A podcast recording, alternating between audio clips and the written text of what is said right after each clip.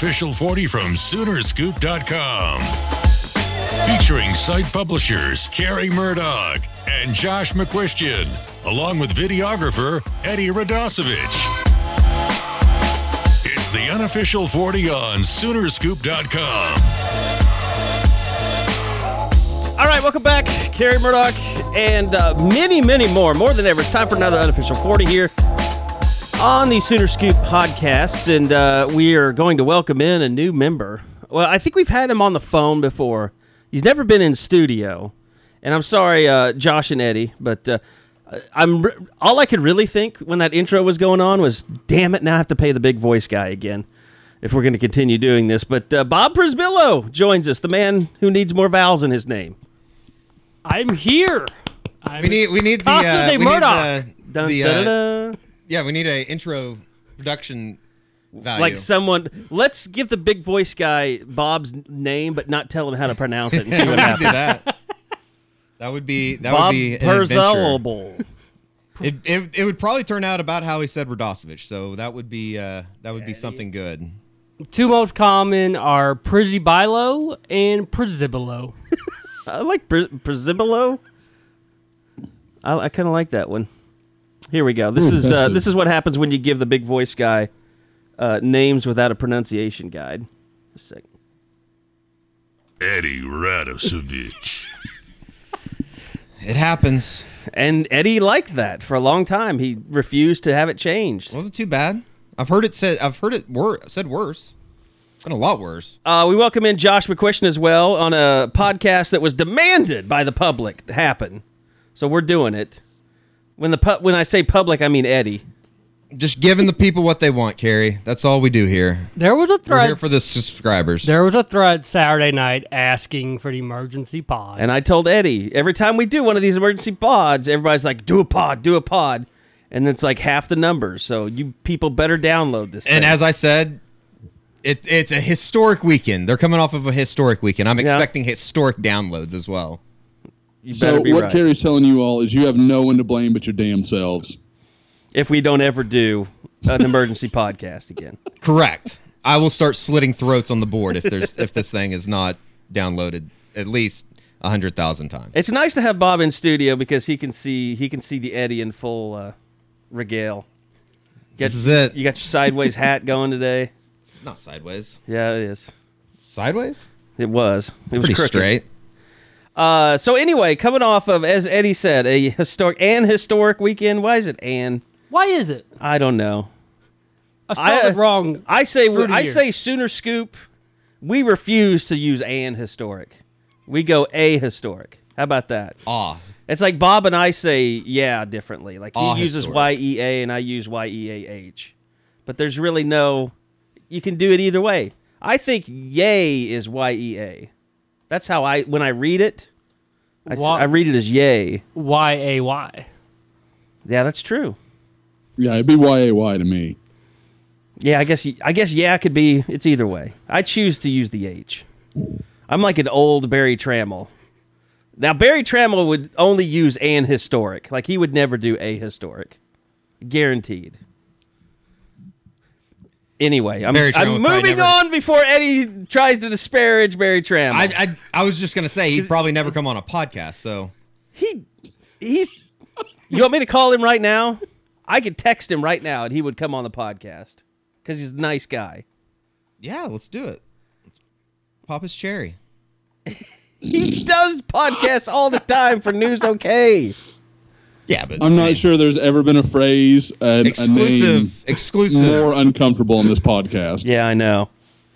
Eddie's just taking us right to the gutter. we have so much to talk about. Now let's put some band-aids on and stop bleeding. Let's go. But it, it was a massive recruiting week. Now, Bob and Josh, uh, the recruiting gurus of Soonerscoop.com, in your wildest dreams, you could have said, okay, maybe they get what's the highest number? Let's start with you, Josh. What's the highest number you thought could be possible this weekend of commitments? Well, last week we talked about it, and I thought four was probably the number they'd hit. I thought five was what you're hoping for, and anything beyond that seemed just kind of ridiculous to even believe. So to get six plus a grad transfer, it's just I mean, I, I don't I don't want to speak for Bob, but for me, that I never I don't think I could have said that with a straight face.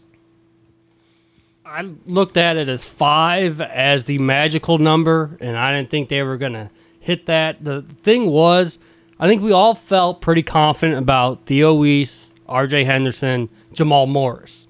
After that, it became okay, how are things going to work? And I, we'll talk more about this, but I give a lot of credit to Theo and RJ because by doing it Friday afternoon, they set the tone for the rest of the weekend.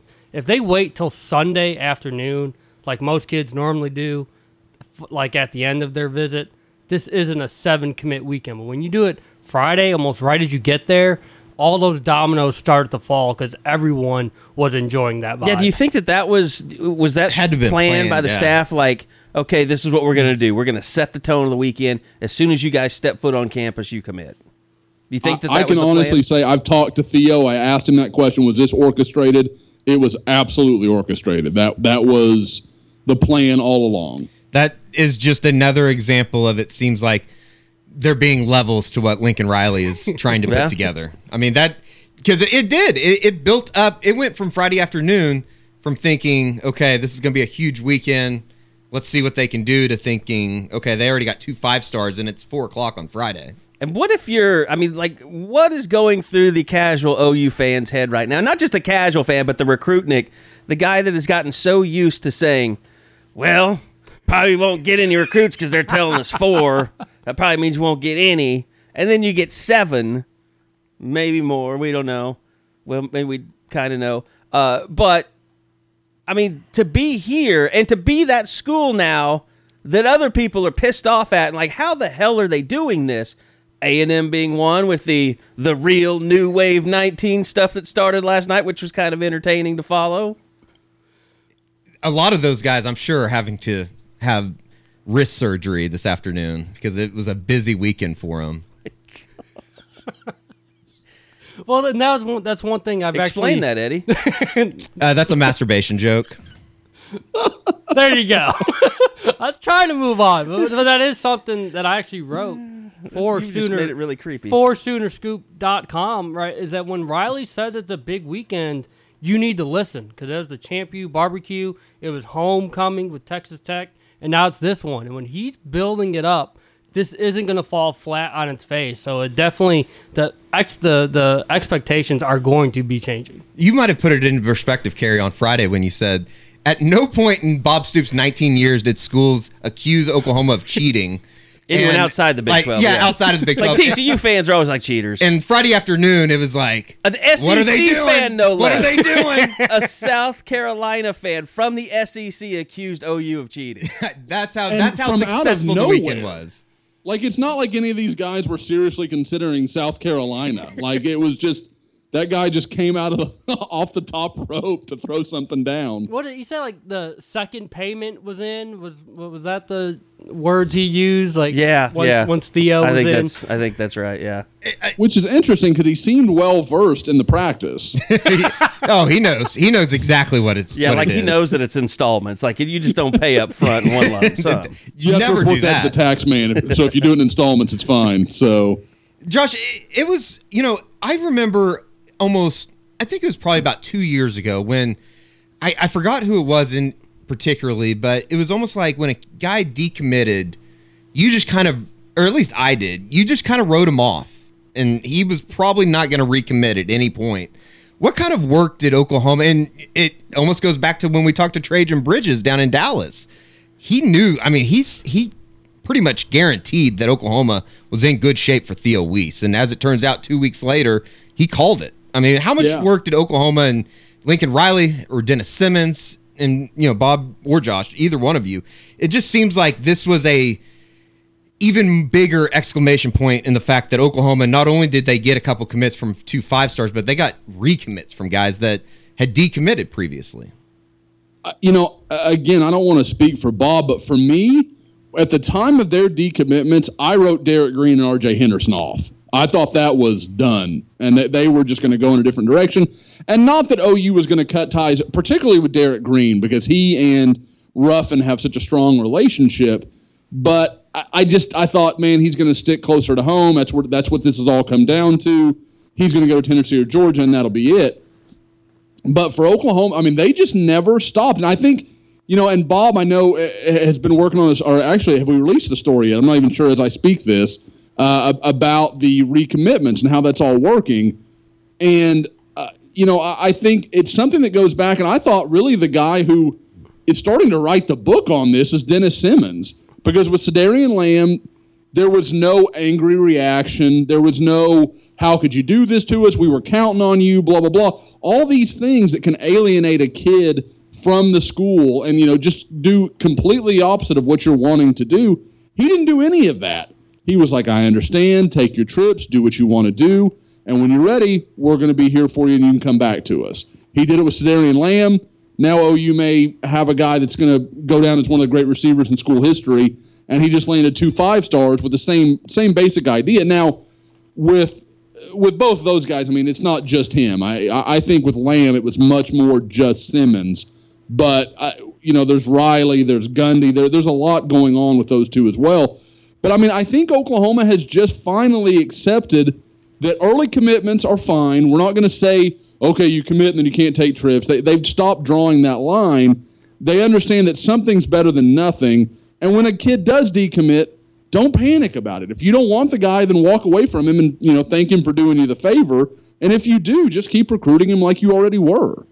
Yeah, that's the big difference. Is like three, four years ago, you know, Stoops would try to build that class in the final two months, and any decommitment really hurt. But if with OU these last two cycles, what have, you know, what have we seen?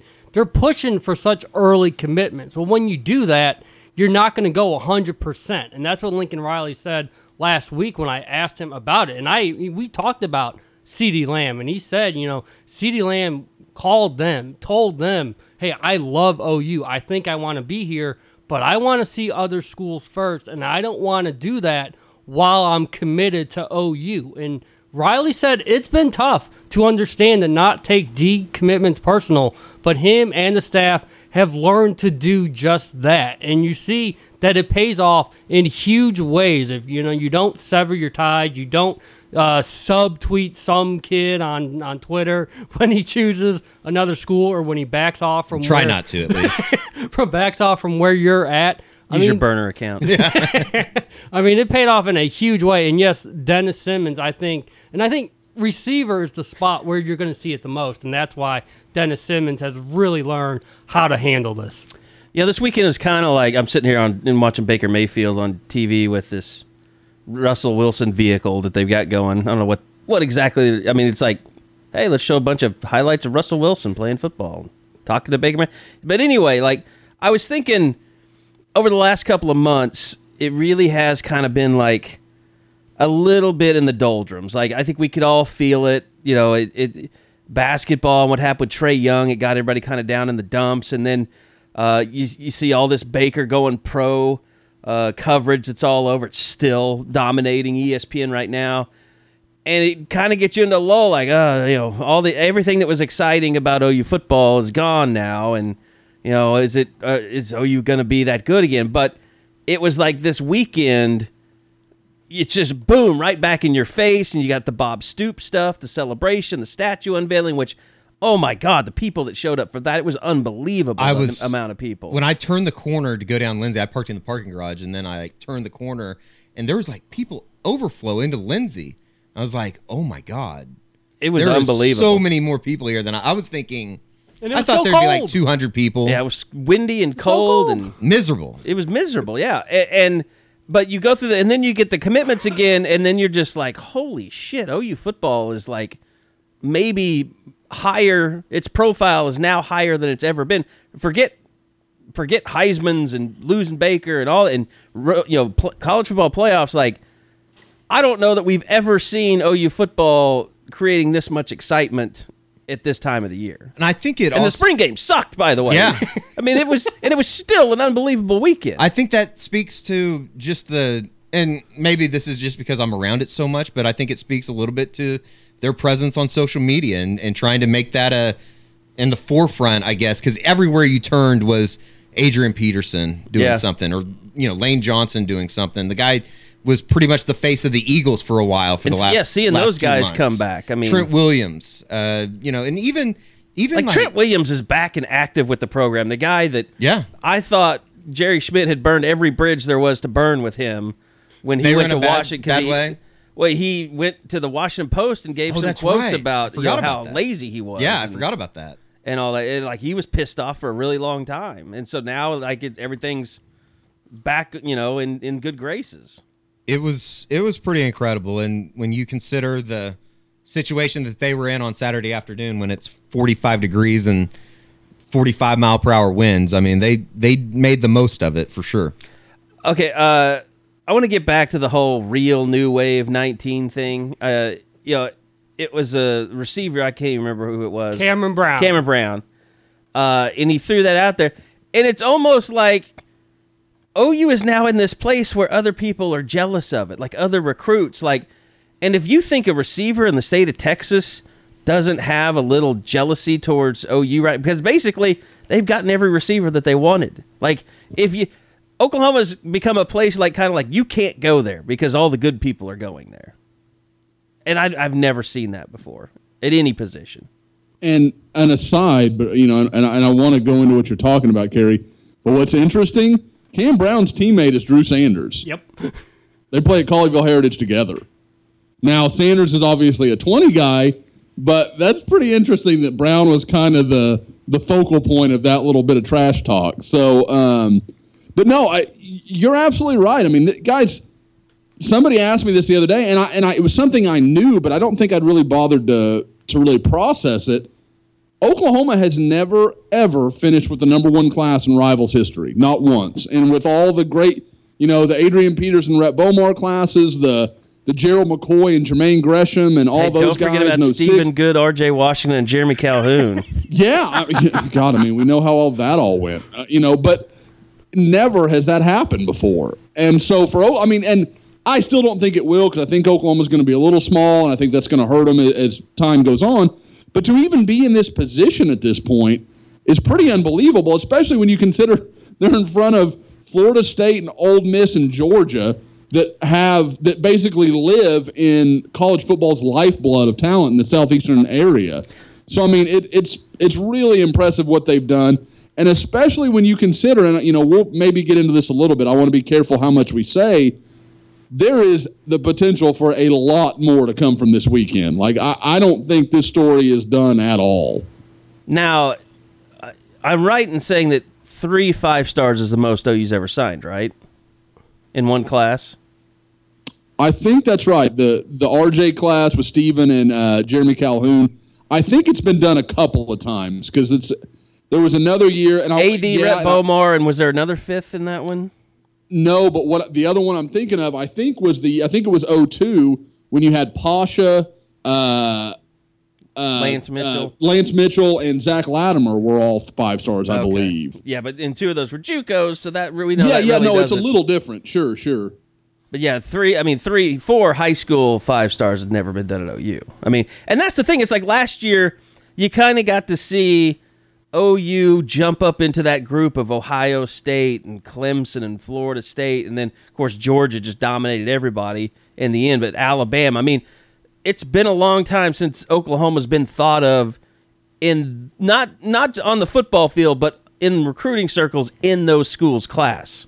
Right. I mean, for the last couple of years, it's felt like the students were in consideration, but now they're once again the des- the destination. They were like the high end Yes. Kansas State. Like they got good players, uh, and they got better players than OSU or TCU or you know anybody in the Big Twelve, but they weren't elite. They weren't like surefire first round NFL guys. because when Terry, they I want to give you your credit. You were right. There was one more in the AD and uh, Bomar class. Let me see if I can Anybody, guess. want, anybody want to take a guess? Oh four. I'm guessing it's somebody that did not, not pan out. If, Flamed out in wild, wild fashion. oh Lord, Tony K didn't make it to five star, did he? Nope, nope. And he wasn't. Chris. Patterson. Oh, yeah, man. yeah, yeah. Glory Uh-huh, days. yeah, I feel bad Oh, because somebody brought that up Yeah. to me, pour one out.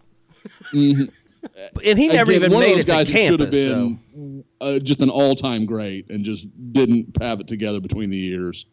Yeah, I, it's hard to. Again, there's another caveat for me because he never made it to campus.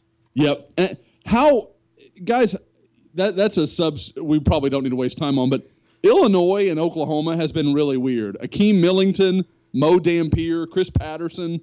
There's some weird, weird juju when you make that move from Illinois to Norman. Austin, Hey, hey, I'm from, I'm Well, from Bob Chicago. Przybylo being the most shining example I can think of. It all goes wrong when you come from Illinois. Siebert's trying to uh, make up for Seibert. everybody. Cybert. Siebert. I'm still blocked by Cyber How can on you have Twitter. a? Oh wow! How can you have a bromance with Cybert and not know his name? It's it's more of a bro thing. We uh, he calls me Redas- Redasovich or something. He calls you this. Ah, damn it!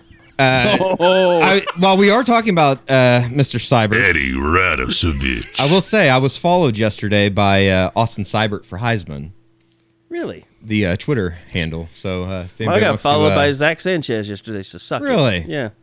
He's uh, that is that is a guy that think I, that is an to- easy to cheer for dude. I think he's trying to get me to sabotage your relationship with Lauren Chamberlain. no, we're just trying to be Eskimo brothers. Oh My god! Hi, Lauren. Hi, Lauren. Eddie just became awful. It was a joke. Eddie was uh, Eddie was proudly presenting his uh, Natty Light toque on Saturday. Yeah, it was on brand. He was very classy wearing it at the Bob Stoops statue unveiling. Well, it was like 40 degrees outside, and that was the only thing that could cover my ears. Uh, so anyway, And, and before I- Eddie I, took I, us off the rails, I don't think that I ruined the uh, ceremony. Okay, yeah. like some. All right. Terrible. Nat, my welcome to our podcast.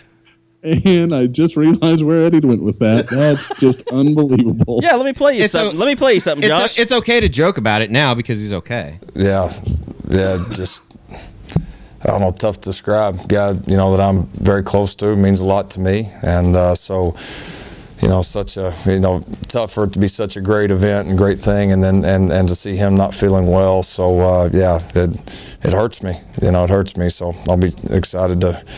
You know, to check on him, hadn't had to get a chance to get an update on him, you know, since the game got started. But he's, you know, he and Molly are in our thoughts and prayers right now.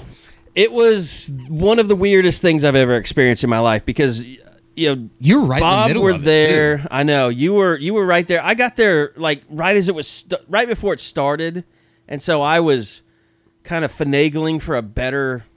Yeah, I, I was taking pictures, so I was I was kind of you know trying to get a better spot than that podium back there. Because the only thing I would have got there is a picture as a cloth was coming down.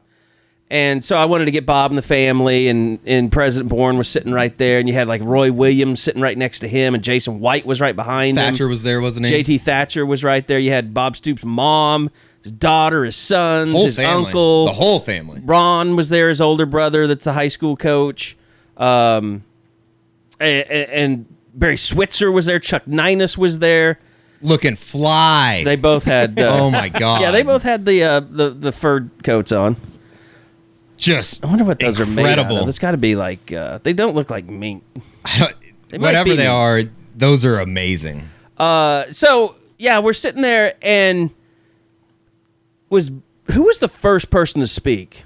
It wasn't Boren, was it? Uh, well, I, Kenny Mossman, I think, did kind of the welcome. He was the, yeah, type MC thing, kinda deal. and then he We're gonna introduced, bring up he introduced Joe, Joe, and then yeah. Joe introduced Boren. Right. Oh, is that how it worked? Yep. Okay, okay. Yeah.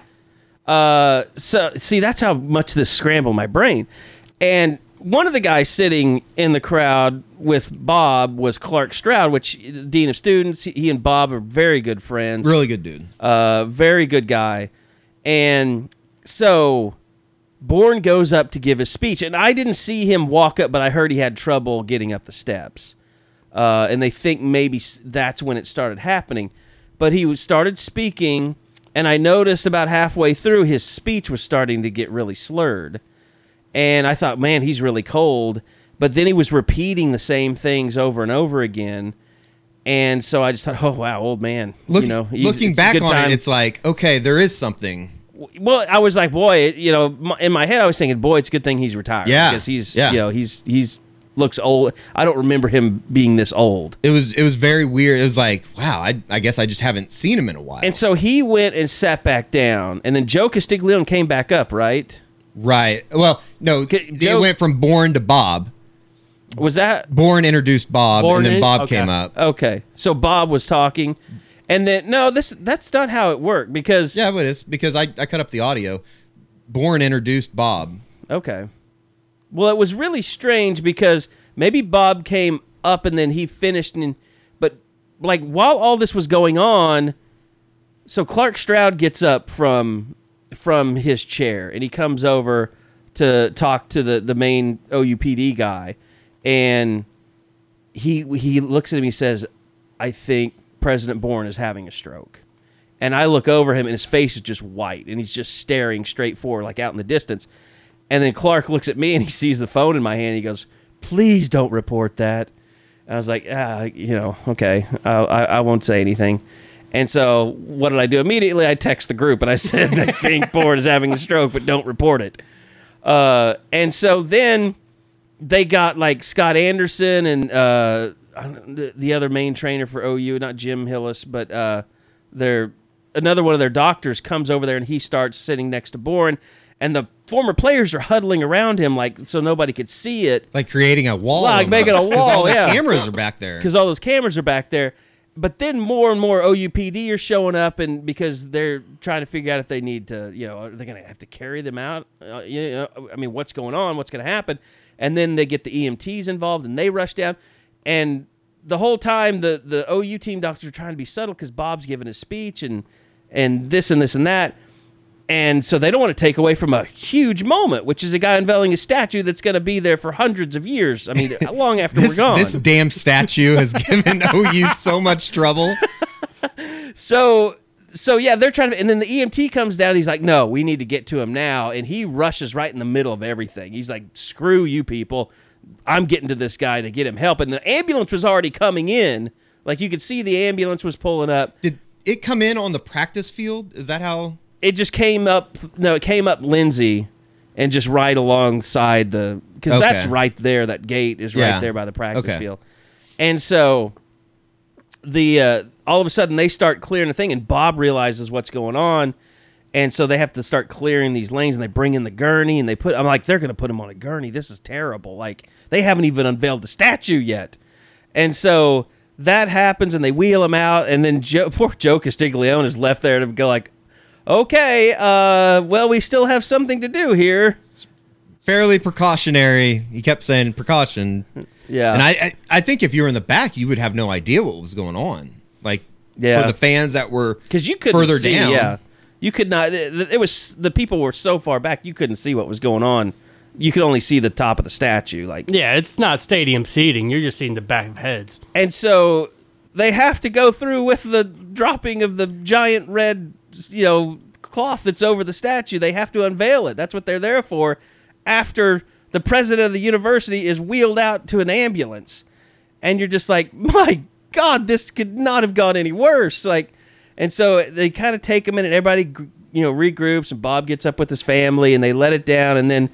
Uh, you know, everybody's getting their pictures taken, and it kind of you kind of get back to normalcy, and like people are like rushing up there because they want to get a selfie with it, and uh, you know, Bob and his family go through all their different. Here's the aunt, and here's the uncle, and here's the kids, and this is with uh, my brother, and this is with uh, Carol's sisters, and uh, so they get all their pictures done, and they leave, and then we're sitting there talking to Joe, and I'm just like, what the hell just happened?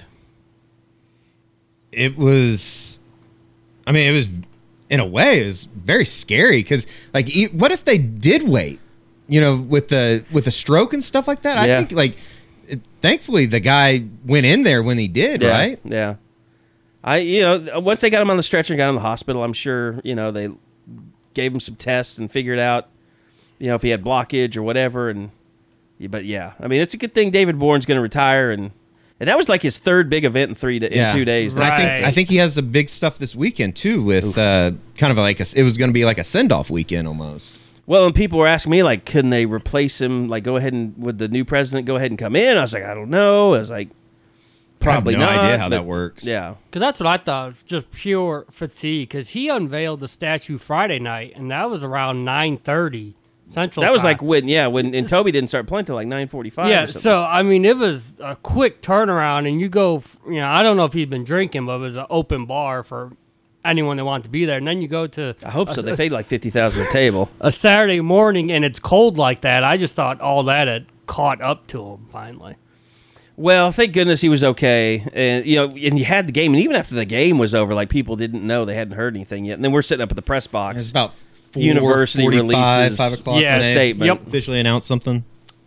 So, but I mean, but outside of that, it was unbelievable. I mean, it really set a great tone for the day. It was like a game day type atmosphere outside the stadium, uh, and you go in there, and yes, it was terrible football to watch. I mean, it was the wind had a big part to do with it, but uh, early on in, in the scrimmage, as soon as Trey, as soon as uh, uh, Sermon. so Trey Sermon gets hurt, you're just like, okay, shut it down. Like, don't everyone get out of the game. But you couldn't. It was too early. So That was one of those days that if that would have been a real game, they would have thrown the ball less than 15 times on Saturday.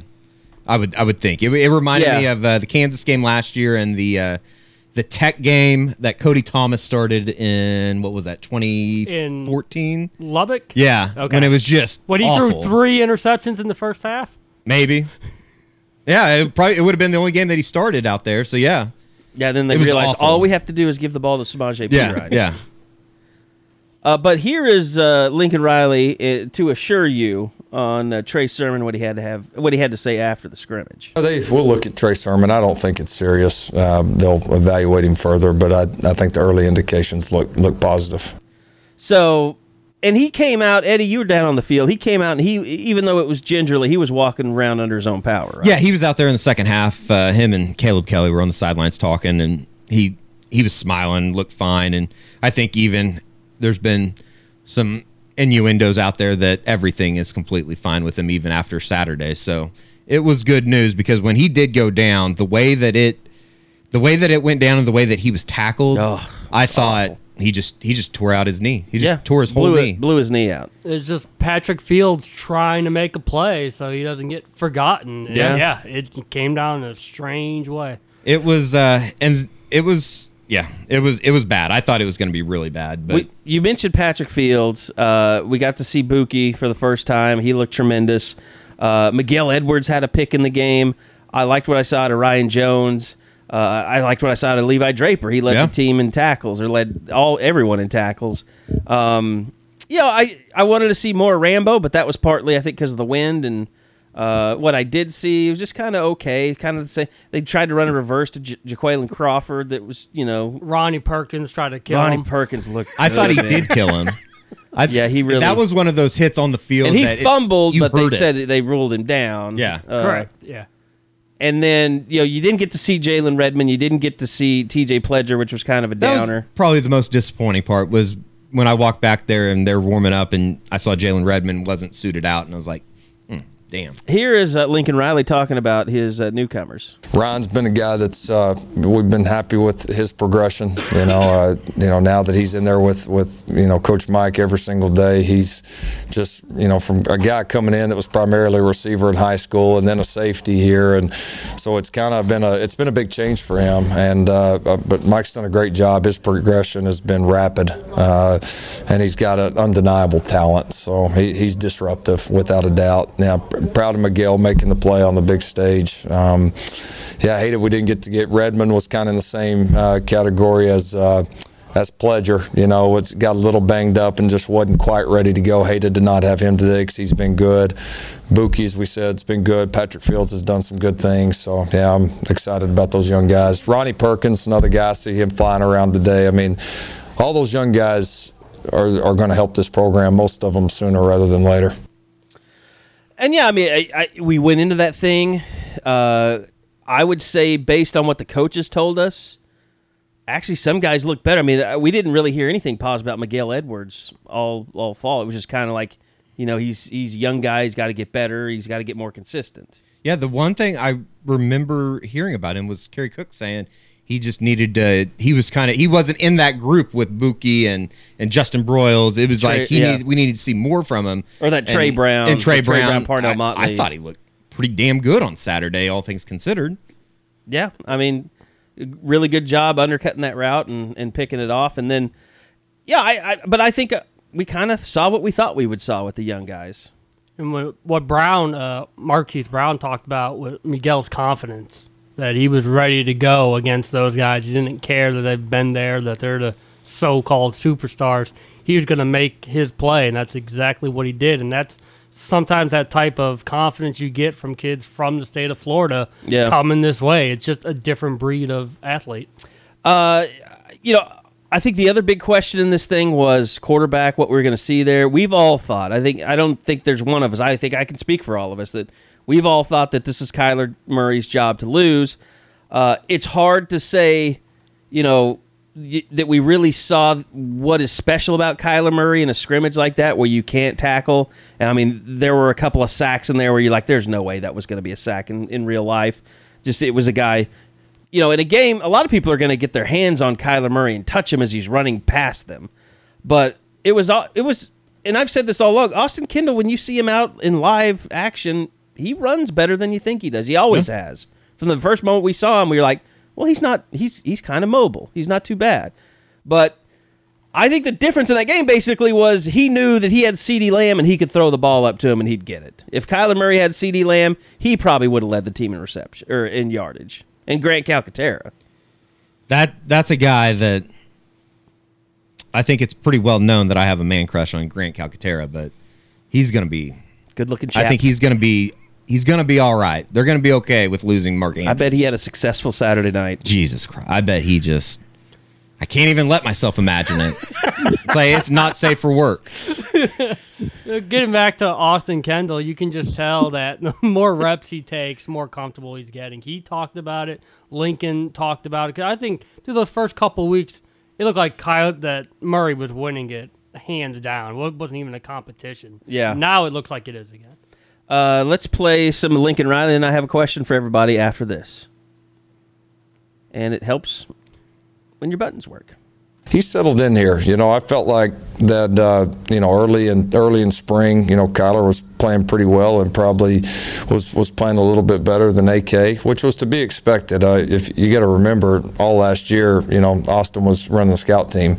It was the same way last spring, but the opposite. AK came in was a little bit sharper. You could tell he'd worked with us all year.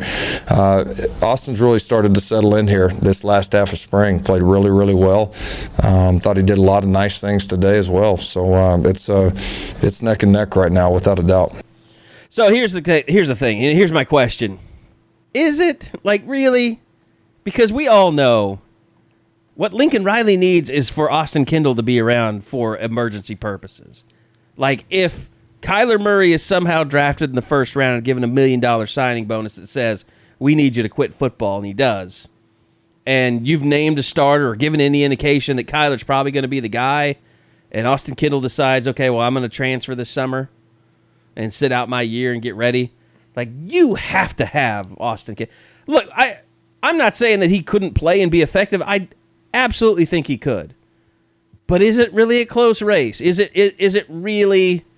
Because I mean, you remember the day we were out there talking to Kerry Cooks, Yeah. and he basically said, "Well, Kyler Murray is impossible Right. to stop." Right. mean, It. nobody's saying that about Austin Kendall. I I think it's a situation that it's closer than you would think, but Kyler's going to win the job. So I don't know if that really means if I don't know how really close it really is.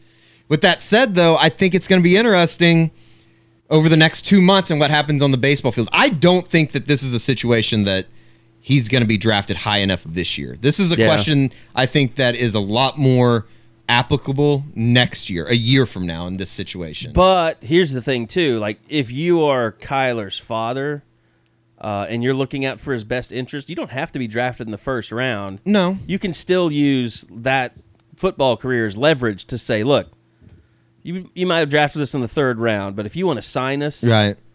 we'll we'll go back and play football, or you can give us a really big dollar. I also I, I think though in that situation too, wouldn't the team before they draft him, they're gonna have to get word from him, we draft you, you're coming to play baseball. They're not gonna. You Yeah. can't waste a third round pick on a guy Right. that's going back to school, right? Right. Yeah. But at the They're same just gonna time, be back in the draft the next year. and that's why I think like, in a way, I mean, Austin Kendall wants Kyler Murray to hit 520 the next month and a half, and Well, yeah, he's like, no. Omaha. He was he was asked about that. He's like, no, I haven't seen uh, I haven't seen Kyler play yet, but I'm gonna go out there and I hope he hits three home runs. He's going to be the guy holding up a sign, hit it here in left field. But at the same time, it's like, I mean, Kyler's obviously he's shown that he has started to knock some rust off. He's playing really good baseball. I mean, obviously he's hitting cleanup for OU. Uh, I think he's hovering around 295 right now after this weekend. They had a tough weekend against uh, against Texas, and particularly a tough weekend for Austin. Or I mean, uh, for Kyler Murray. I think he ended up going one for 11 before leaving in like the seventh inning of the Sunday game. But For purposes of this discussion too, uh, here's some more Lincoln Riley. We've had some discussions on that. Uh, we're open and honest with each other about that, and I'm comfortable about where we're at with it. Which means yes, that is something that I'm concerned about. Uh, that you know I want to be kept up, you know, in the loop on, and and basically Lincoln right there is saying, I, I believe he's going to be here playing football next year. I want to throw this No matter Eddie what. because you're more of the baseball guy. Because what we're seeing from this year is that Kyler is just better than what he was Yeah, last year. absolutely. But what is where where do you see him right now in terms of the draft? How draftable is he? Oh, I think he's going to be drafted. I think he'll definitely be drafted in June. I, I don't think he's going to be drafted though. I would be hard pressed to think he goes in like the top seven rounds, somewhere in between eight and fourteen. I could buy. I could definitely buy, but I I don't think that. I don't know. It- It's it's tough to say just because I also don't think he's going to be playing center field at the next level either. I think they move him back in and play short or second. So I, I it, it's going to be interesting. I think the one telltale sign will be at the end of the college baseball season if he decides to go to the back to the Cape. That might be a sign of where his head's at. Yeah. I and I don't expect that. To I don't happen. think I think can. he's going to stay if around you're Norman. Kyler Murray, you cannot do that. I mean, there's no way that you can do that and expect to be the starting quarterback when you come back in August. Yeah, because I mean we've talked about it at length before. I think that's where Baker Mayfield really made his money as far as just. And I, I know we kind of shit on it during the summer, like who cares about seven on seven stuff, but I mean it's I'm sure important. it's boring as hell to watch, and you really don't learn a whole lot out of it. And some guys have good days, other guys Yeah. have bad days. It's not representative of what's going to happen the right, season. right. It's important in the long run, though. The big goal. But yeah, I mean, developing that that chemistry and relationship with receivers, and them knowing how to run routes, and you you know being able to ro- rely that they're if they're running this route, they're going to be here, Right. and not there. Having trust. I mean, because that's the whole thing about a quarterback. I mean, why did Landry Jones only ever throw the ball to to Ryan Broyles? Well, one because all the other receivers sucked and couldn't catch the ball, and you had a guy like DeJuan Miller that was starting for you. Sorry, if you, yeah, I'm not sorry. sorry, um, sorry, Miller family. But the other thing is, like Ryan Broyles was was where he was supposed to be every time he Yeah. ran a pass pattern, and Landry Jones could trust it. And what one we've talked about this before. One thing quarterbacks don't want to do more than anything is throw an interception, give the ball to the other team, and you're going to throw to the guy that you trust are going to be where they're supposed to be when you let go of that football. Absolutely. And that's what a summer seven on seven helps you with. Uh, okay, so just around the room, Josh, will start with you. Any chance is is is Austin Kendall have any chance? I think he does. I came away from the spring game a lot more impressed with him than I expected to be. I kind of thought all the highlight stuff would come from Kyler. Kyler didn't do anything that stood out to me. Now, I think there is something to be said for the fact that Kyler couldn't run, and a lot of his skill set is going to play better in a live action game than it would in that particular setting. And obviously, the win and all those other things that matter.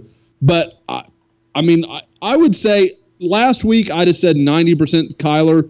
Now I'm probably more like 70%. Like I, I, I think Kendall has a chance. I think it will be Kyler, but I still it, it changed my perspective a little bit. I'm gonna say Josh is on Lincoln Riley's payroll. Eddie, I, I'm still. I mean, I, I'm still probably in the 90 percentile, if not 95 percentile, that Kyler Murray's the quarterback. Come what is it? August 31st, September 1st, whatever the Yeah. first game is. I, I just, I don't know. I. I think Kyler Murray makes up for a lot of things that Austin Kendall just simply can't do physically. he makes an offense dangerous. Right. And, And he throws the deep ball. We know that. yeah, and I I don't know. We'll see. It'll be interesting. I, I'm still going Kyler Murray though. Bob. There's no chance for Austin Kendall. The trick is going to be how to convince him to stay on campus one more year. He did look better than what a lot of us thought he would on Saturday, and that's a good sign in terms of OU's depth at quarterback. But it doesn't mean a dang thing, in my opinion, about him actually getting on the field. How much? How much also is it too that Austin Kendall had a much better offensive line in front of him too, and and he still got sacked a couple times and turned the ball over in the red zone. So Yeah, the turnover is what yeah, but it's just bad. to be fair, Kyler also should have probably been picked off too, and that would have been a in a real game that might have been a pick six. I will say this here. Here, this is my prediction. Uh, Zero percent chance that he's the starting quarterback next year, unless, unless Kyler Murray goes back to the Cape, and then sixty percent chance that he is the starting quarterback next year. How about that? Wow, that's Six- a That's how much I think the summer the means. summer means to having for the guy Kyler around. Murray. And maybe you just start him and let him see, or maybe you play them both. I don't know. But I think, I think that you'll see Austin Kendall play a lot of quarterback next year if Kyler Murray takes off for the Cape. Is there any chance that they enter September trying to do two quarterbacks? Nah, no. Unless, I- I unless guess Kyler I- Murray's not the starter. Yeah, I mean it's it, it's never really presented itself, has it? With I mean, obviously with Baker the last three years, but did Riley ever about- play two quarterbacks at? We're talking like Carolina? a, a, a J.W. Walsh type system. a little bit, yeah. Back to the Belldozer. I mean, I I don't think that they would, but No, look, I think Kyler Murray's going to be the starting quarterback. I mean, I don't see it playing out any other way. I think Lincoln just is trying to hold serve long enough to keep Kendall from transferring. yeah. And there's, as Bob said, I mean that is that is a major. it's almost harder. I would I would think if you had to uh, ask Riley about it and he he was honest with, with it, I would say that's probably harder than recruiting right now. Is having to recruit a guy to stay around. Especially at quarterback. Yeah. Because then it would become the same thing as two years ago with Tanner Mordecai in the Austin Kendall role, the true freshman. And I think all of this would be backup. all of this would be different if Tanner Mordecai was an early enrollee. Like Yeah. if he had had uh, spring under his belt, I don't think he'd worry so much about whether Austin Kendall stayed or not. Yeah. No, that it's true. And basically, if you really want to be honest, you just need a placeholder for a year until Mr. Spencer, Rattler. Spencer Mr. Rattler Rattler. gets here. Uh, you're not wrong. Uh, okay, moving on from what we saw on the field, uh, let's get back to just talking about this weekend overall. And one thing we haven't talked about, well, we have a little bit. Uh, I actually just got a message from Lewis Baker before we did the podcast about what a great time he had. I think we all saw JD kind of telling his stories and stuff, but I got a sense that you know, even just talking to some of those guys, and a lot of those guys that are still around the city and stuff, they hang out and they kind of have their groups based on, you know, what years they played and stuff like that. Uh, but you know, a lot of those guys are spread out, or you know, they went back to Texas and they don't see each other.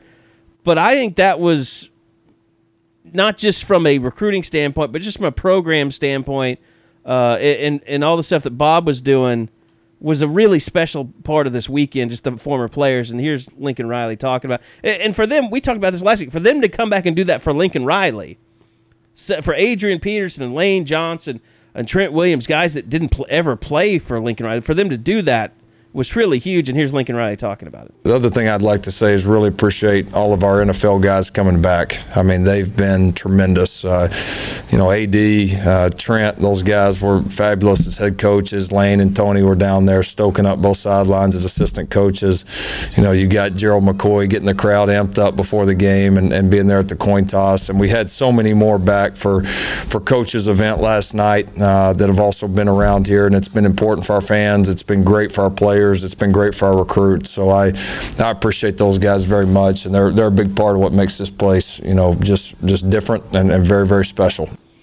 Uh, it doesn't hurt having AD hanging around with Marcus Major on campus to be taking pictures with him. Uh, Tony Jefferson being around when you get a couple safety commits over the weekend. I'm a guy that usually, I would say, I, I usually shit on everything about like this type of thing, but I think it was major. It had a major impact on the weekend. Just bringing, I mean, every picture you had a guy that is a big time NFL player. Gerald McCoy almost. out on the field, every every everybody up. guy. It was. I thought it was. It couldn't have gone better. I mean, you- you look at Stacey Wilkins' pictures. Trent Williams, Lane Johnson, Orlando Brown. Yeah, That's pretty good. Yeah, yeah. I mean, it's it's incredible the way that, and I think I even, in a way, I don't know if for took for granted was the is the right word, but just I'd forgotten how many guys in the Stoops era were big time, and I guess that's like kind of a yeah, you're an idiot, Eddie, duh, but The problem is they weren't always together. Like, Right, they had a, okay, there's yeah. a bunch of big time guys over Yeah. 18 years.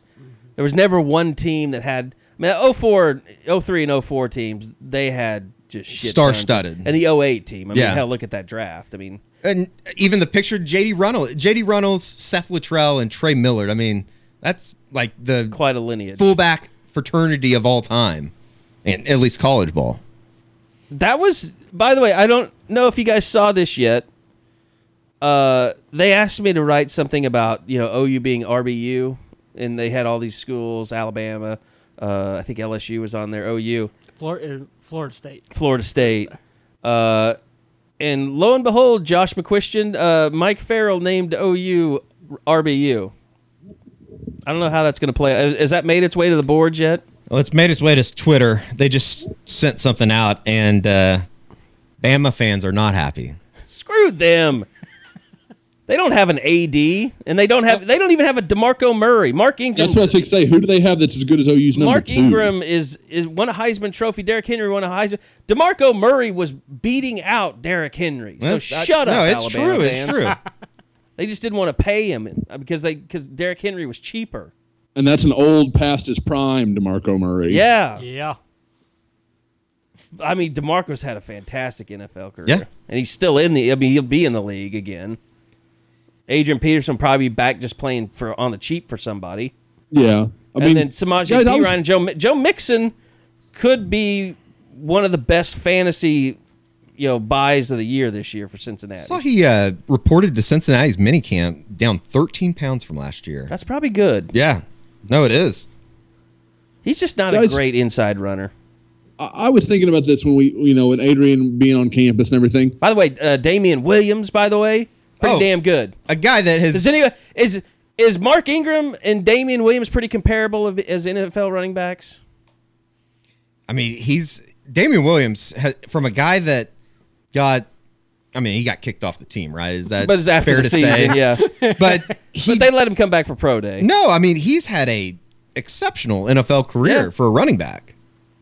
I remember, I mean, seeing him at that UTEP game, and that was the first time we saw him live. I was just like, "Holy shit, who is this guy?" He broke off the 90 plus yarder, right? I was like, "This guy's actually Against special." Texas. Yeah. He's the he's the biggest surprise running back, other than probably Dom Whaley. I mean, and he's much better than Dom Whaley Yeah. was. Yeah, just from what you thought to what you actually got, Yeah. the gap. Yeah. Um, Well, No. Quentin Griffin is the biggest. I mean, yeah, fair enough. Fair. I think I think Griffin surprised his own high school coaches. They're like, we didn't know he was that good. uh, eh, guys, I, I was and I, I just this is just real quick because it's something that I, I always like these kind of historical conversations. Where does Adrian fall in like NFL all time running backs? Is he a top ten guy? and I mean, Uh, to me, for the he's two right years of outside that, right? he definitely would be. Right. but he's not he's not in Emmitt Smith category. He's not Mm-hmm. you know. You could maybe make an argument. I mean, he's going to keep playing. Uh, he, I mean, he just needs to find somebody that's going to, you know, that's not not really running a, a a type of New Orleans Saints type offense where the running back is, you know, it's more of a spread concept offense. I mean, Yeah, that was an awful fit. but I mean, I don't. I mean, yeah. I mean, he's he's in that upper echelon, but he's not Earl Campbell. He's not. He's not Emmitt Smith. He's you know. I mean, he's definitely you know ahead of like a Edgerrin James. Yeah. Which is coincidentally just the guy he the last guy he passed on the career rushing totals. He's number twelve in NFL history. Yeah, I mean, I'm just trying to think of other. Mm-hmm. Well, just to kind of from some pers- perspective, six through ten is Ladainian Tomlis- Tomlinson, Jerome Bettis, Eric Dickerson, Tony Dorsett, and Jim Brown. I couldn't put him above. I I could I would probably take him above Jerome Bettis. Yes, I'm not. The I'm- rest I'm of those, I don't think the I could get there. I mean, well, is it like is Le'Veon Bell on track to be uh, ahead of Adrian Peterson? Because he's kind of the running back of the now. Uh huh. He is. Wow. He wow. He is tied for 117th right now with Le'Veon Bell is? 53-36. Wow, wow. But that's in that's in what 13, 14. That's five seasons. So he's been half the time of AD. So if you doubled that, he'd still even if you doubled it and he he continued how he has, he'd still be 2,000 yards shy of Adrian. it's such a different game now, though. I mean, Right. the running back isn't valued like they used to be. Like the running back would be the star of your team, and Adrian played at a time I think, but while the running back position was being devalued. I mean, he was what seventh pick overall when he was mm-hmm. taken. I mean, Leonard Fournette is very similar to what AD was. I don't. He's not quite as explosive. I've never thought he was as quite as explosive as Adrian. I mean, he he, but he's physical. He's big. You could say power wise, maybe he has a little bit on Adrian, but they're very similar style runners, and people just don't value those type of runners. Like Derrick Henry, Tennessee really doesn't know what to do with him. Yeah, we've reached the the era of the two running backs. You just can't have one that has 30 carries per game. So I don't know if you're ever going to see those numbers put up once again. Or you have to have like a DeMarco Murray. Le'Veon, in five years, he has more career receiving yardage than Adrian has in ten. See, that's the thing about DeMarco Murray. He was ahead of his time. Like he's a great mm-hmm. receiver, and he can do everything that you need a, a back to be able to do first through third down. And he's a great inside runner. Like I would love to if he could reboot in this day and age as a running back. He would he would spend two or three years probably being considered the best running back in football. But like Ezekiel Elliott, I mean, he's probably just going to be a flash in the pan he's really good. And I mean, when he's on and he's not suspended, he's probably the best running back in the league right now. Certainly helps when you're playing behind an offensive line. Yes, like his he- offensive he line does. is ridiculous. Eddie made a stroke joke earlier, and I'm pretty sure Carey's comment about Ezekiel Elliott is going to be what's going to piss more people off. Why is that? Well, he's gonna have a better. we better. have lots of Cowboys We have lot of fans that are Cowboy just not going to take that shit. he's gonna. He's gonna. Ezekiel. I'm not Elliott- even I'm a saying you're Cowboy wrong. fan. I Is mean, it- that's the only team I've ever rooted for. Ezekiel Yeah. Elliott will have a better year next year than Dez Bryant for the Cowboys. That's for sure. Hey, You know who- Cowboys fans out there, that's a good bit of business. I thought that was a smart move. You know who? You know who Ezekiel Elliott will definitely have a better year than. I'll answer my own question. Roy Finch, not as ev- as Oh. elusive as we thought. well, no, it's it's Whoa. it's too easy to bring down. That Too was to always bring Roy down. Finch's problem. Hey, well, at least he was at least he was getting the ball though, getting he playing he was he didn't get He looked like he put up a fight to go down that time. he didn't get out in space. That was his problem. He was he was trying to run through the trash, as they say. You got to run out to Broadway, son. You can't be elusive in, inside the uh, that the ever- apartment you know, building. Gundy yelled at him so many years ago, north and south. It really hurt him in that instance. Absolutely, yeah. If he would have got if he would have gone north and south, he would have been halfway to Oklahoma City. they really beat the shit out of him too. Hey, I mean, honestly, he's, he's Don't lucky- run from the cops. And He's that was a- he didn't get shot. He no, you're right. No, that Seriously. was when they caught up with him. He'd already run away from him before. So like that was the second time. Like the, and I will say, congratulations, Oklahoma City cops. You're right up there with Arkansas. Well, Edmond, Edmond, right? Or Edmond, Edmond, or Cobb Edmond, that it was Edmond Police Department. Yeah, yeah, Uh, Edmond. Fayetteville, uh, Edmond. We got a flag football game for And- you guys. I think it, It'll it probably does ring true. tackle. The one thing that we know about Roy Roy Finch, not the best decision maker. But he got offered by Stanford out of high school. Eh, Did he really? Like I, I Am I wrong on any that, Josh? anybody any of his teammates you talked to, it sounds like he wasn't the No, he smartest wasn't.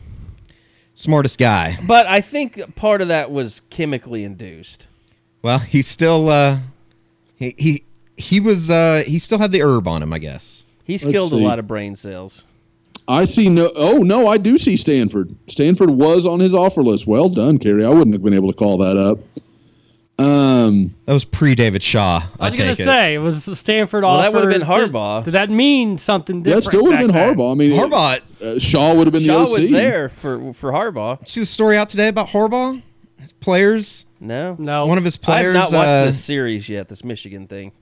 I, I've seen outtakes. It looks pretty good. Uh, one of Jim Harbaugh's players up in Michigan has been uh, tweeting death threats to his coach. To Harbaugh. Yeah, Interesting. He Is said it some- tweeting them? Yeah, he said something to the effect of uh, they have conceal and carry in Ann Arbor, and he won't be afraid to use it or something. He was Holy hell! he was suspended from the school. Yeah, you lose your ability to be a student when you do things like that. I was going to say he's a little lucky he wouldn't be you know suspended from you know life outside of you know caged walls. He's going to have to go uh, through some psychiatric evaluation before he can reapply. There was the Yeah. story was out Yeah. today. I Because I mean, everybody right now is pretty accepting of jokes about you know guns on campuses. oh yeah, the school shooting comedy scene is Yeah. fired up right now. Vibrant. hmm Actually, they're busy fighting with the 9/11 comedy team. That's true too.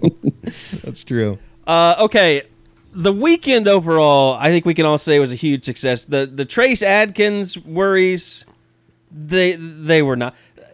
Did I- did I- I- overblown is the what it was. I'll tell you guys this: like everybody's in. I know, like the Bill Haisten. I talked to him. He was like so upset and beside himself that OU paid one hundred fifty thousand dollars to get fifteen thousand dollars to get Trace Adkins.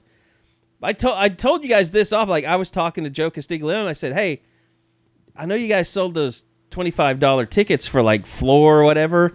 Like, how many of those did you sell? You know how many they sold? Two hundred. Twenty seven hundred.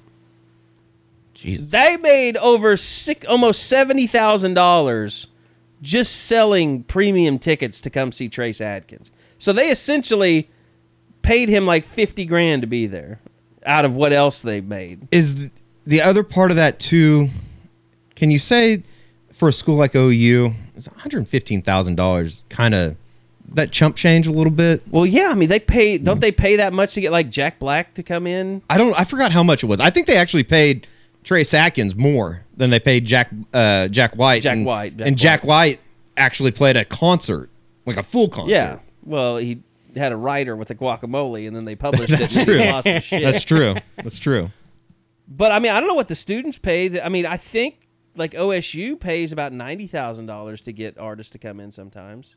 For like, um, like when they had Orange Peel and stuff like that. Yeah, yeah. I just don't know if the concert's ever going to be a big deal. I kept mentioning Florida State all last week. Vanilla Ice, Salt-N-Pepa. I just I don't know. I know. would totally go to that. I don't know if the concert's ever going to be the main attraction. you throw Tone Loc in there, I'm down. it's it was exactly what they wanted and i told you guys you know i'm i'm in the back setting up the tripod in the red room waiting to go in and the team actually practiced or warmed up on the on their practice field behind the stadium they had music back there you couldn't blaring even so loud. you couldn't even tell that trace adkins was there yeah. like it was it was a complete non and that's where all the recruits were that's where all the families were so it I think, and, and, and myself included, it was way overblown. The Trace Adkins thing was to get fans into the stadium.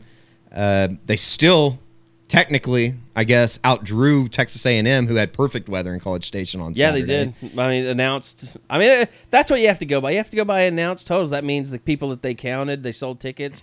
Now we know OU will count like personnel and stuff like that. Oh yeah, they it it, it got it. There were not fifty one thousand people in the stadium. I would have a hard time 52. believing that, or fifty two. But I I would buy at least forty four, in between forty and Yeah. forty four. I mean, it's tough. Like as you said, Gary, it's tough to see exactly what that number is. And I'm sure the there were people that paid tickets that walked outside that day and like, screw this. Oh, I I guarantee you there were.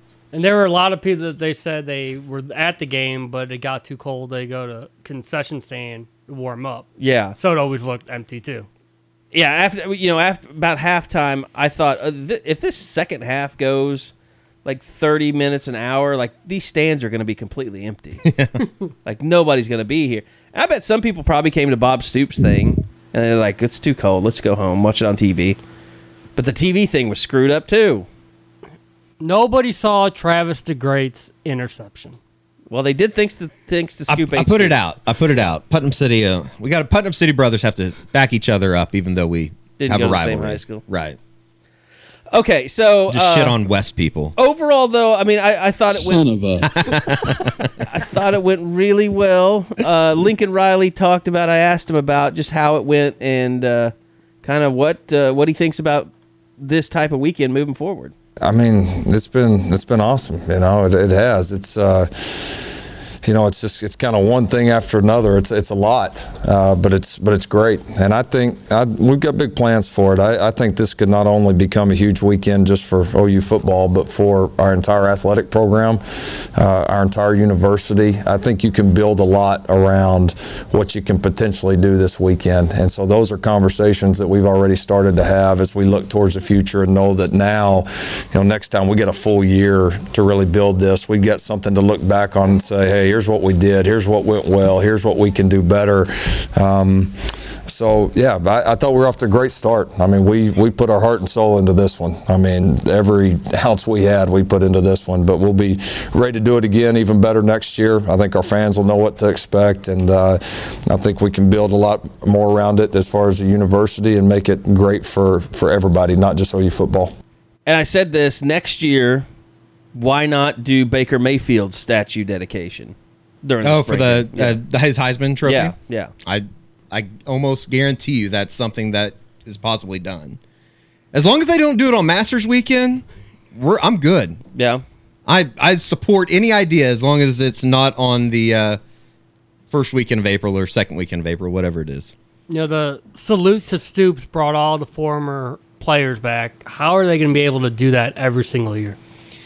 I I think that would it's it's going to be tough because you have to take into account a lot of those guys. You know, a lot of those like Joe Mixon. He showed up for minicamp th- on Monday, uh, but I think in a way, if you can make it a yearly thing, kind of like the uh, OU basketball does with their alumni But that, weekend. but that you know takes a dip with every passing Right, year, right. where it loses interest.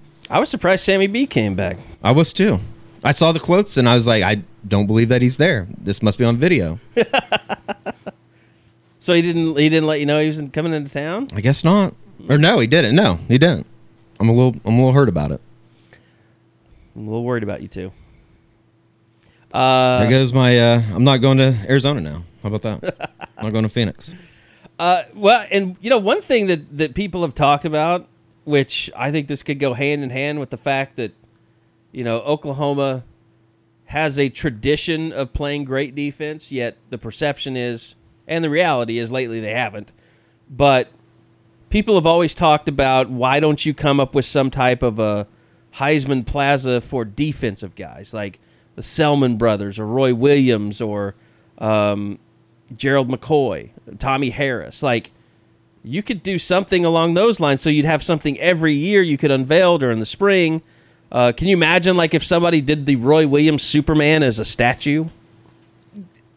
Yeah, I, I think the exclusive hard. the exclusivity of Exclusivity. ex- exclusivity. I went to Putnam North. Okay, I went to a public school my entire life. I'm so not. did I. I went to Duncan High School. Well, yeah, it's a little different. We don't we don't use those words up in Northwest Oklahoma City.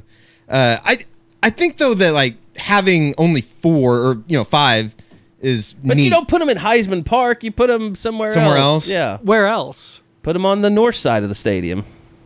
I think it's kind of like the the argument against uh, the retiring of jerseys. It's like you don't want to be the Yankees that have the entire number system retired now. So you don't think that Gerald McCoy or No, Allen Trophy not- winner should shouldn't be honored in some way? Brian Bosworth shouldn't be honored. no, A I, two-time yeah, Butkus Award winner.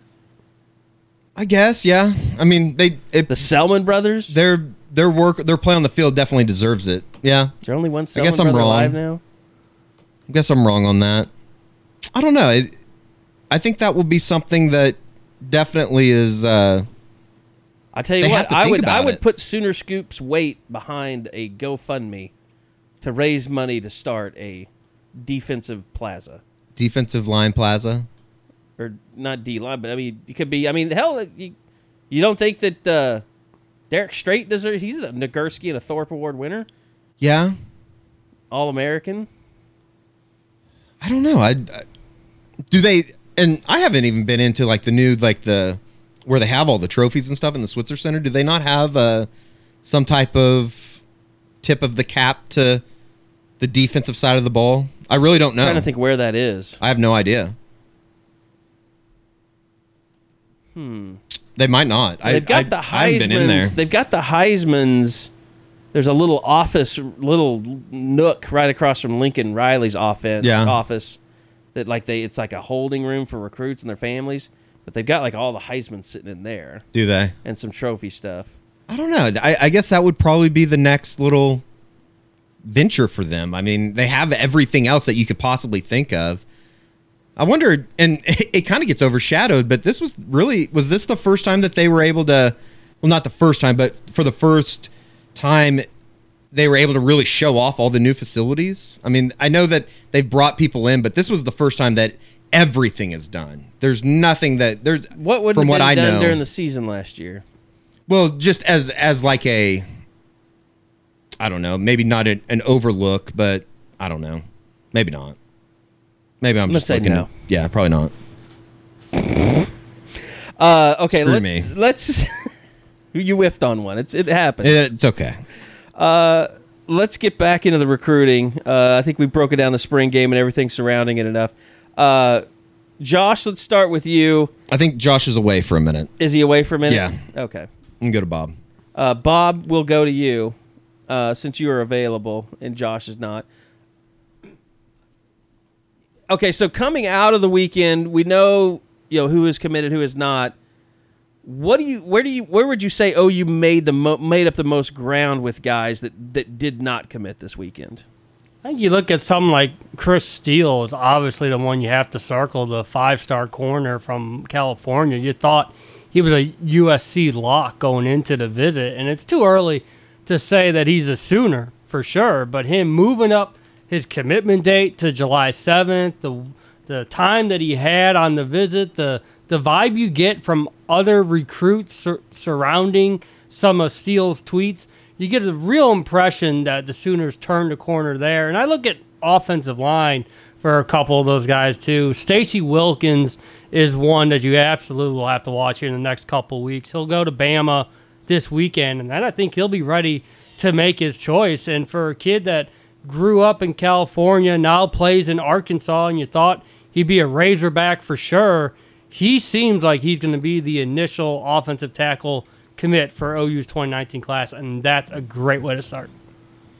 surprising the uphill battle that Chad Morris is having to like I, I was reading an article out of Fayetteville yesterday uh, how he is basically having to rebuild a program that and it had it was very Arkansas slanted but they are They have a lot they- of that thing has been ground into the ground so much by Bielema They have, and they have. So I think that they have very similar problems to what Texas has, which is, uh, I think they have too many people in the administration behind the scenes, uh, too many Big you know, money boosters donors. that are you know have their hands involved in things. It's just like the Little Rock thing that they're going through. They had their spring game or having their spring game at a stadium that won't allow them to host recruits because it's not on their campus. it's incredible why why would you even It's like who how do you have a program where you can't go to someone and say, "Look, this hurts our program to do it this way. We can't do it." yeah I I can't believe that you would have a fan base that is so rooted in a tradition that they're willing to hurt their own program in order to keep doing it. Of Uh,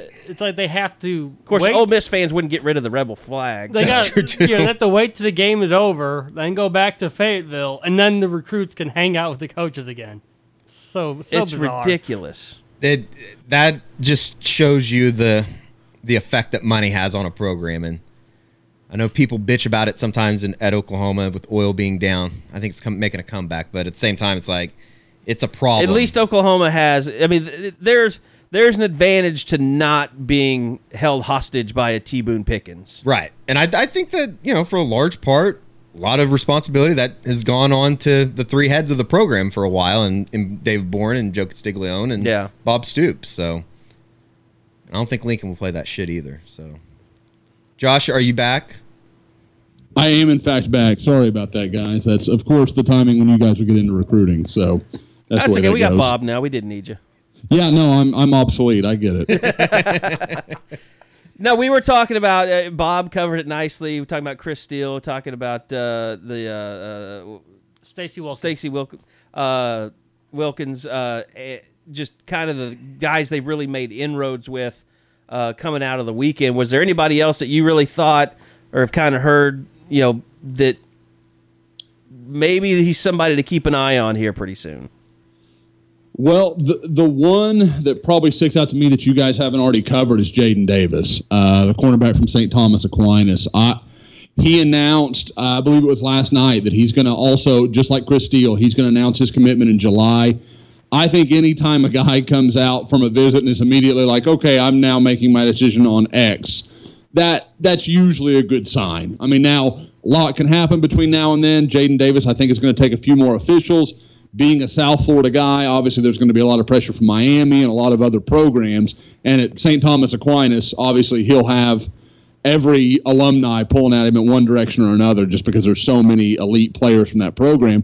But he's definitely a guy that I got the impression oh you made a big move with uh, almost almost immediately. Like uh, after all the three commitments on Friday, he tweeted out the eyeballs, and I kind of hit him up and was like, "What's happening here, man?" And and he was like, I, I love it. You know, like I mean, it was just almost immediate. He responded to what OU was pitching him, and I think it's just one of those guys, kind of like Jarrian Jones. You know, I started talking about this early last week that I was hearing a lot of positive stuff, and everybody was like, "Oh, it's Mississippi State or Alabama," and I, I didn't. Ha- I wasn't.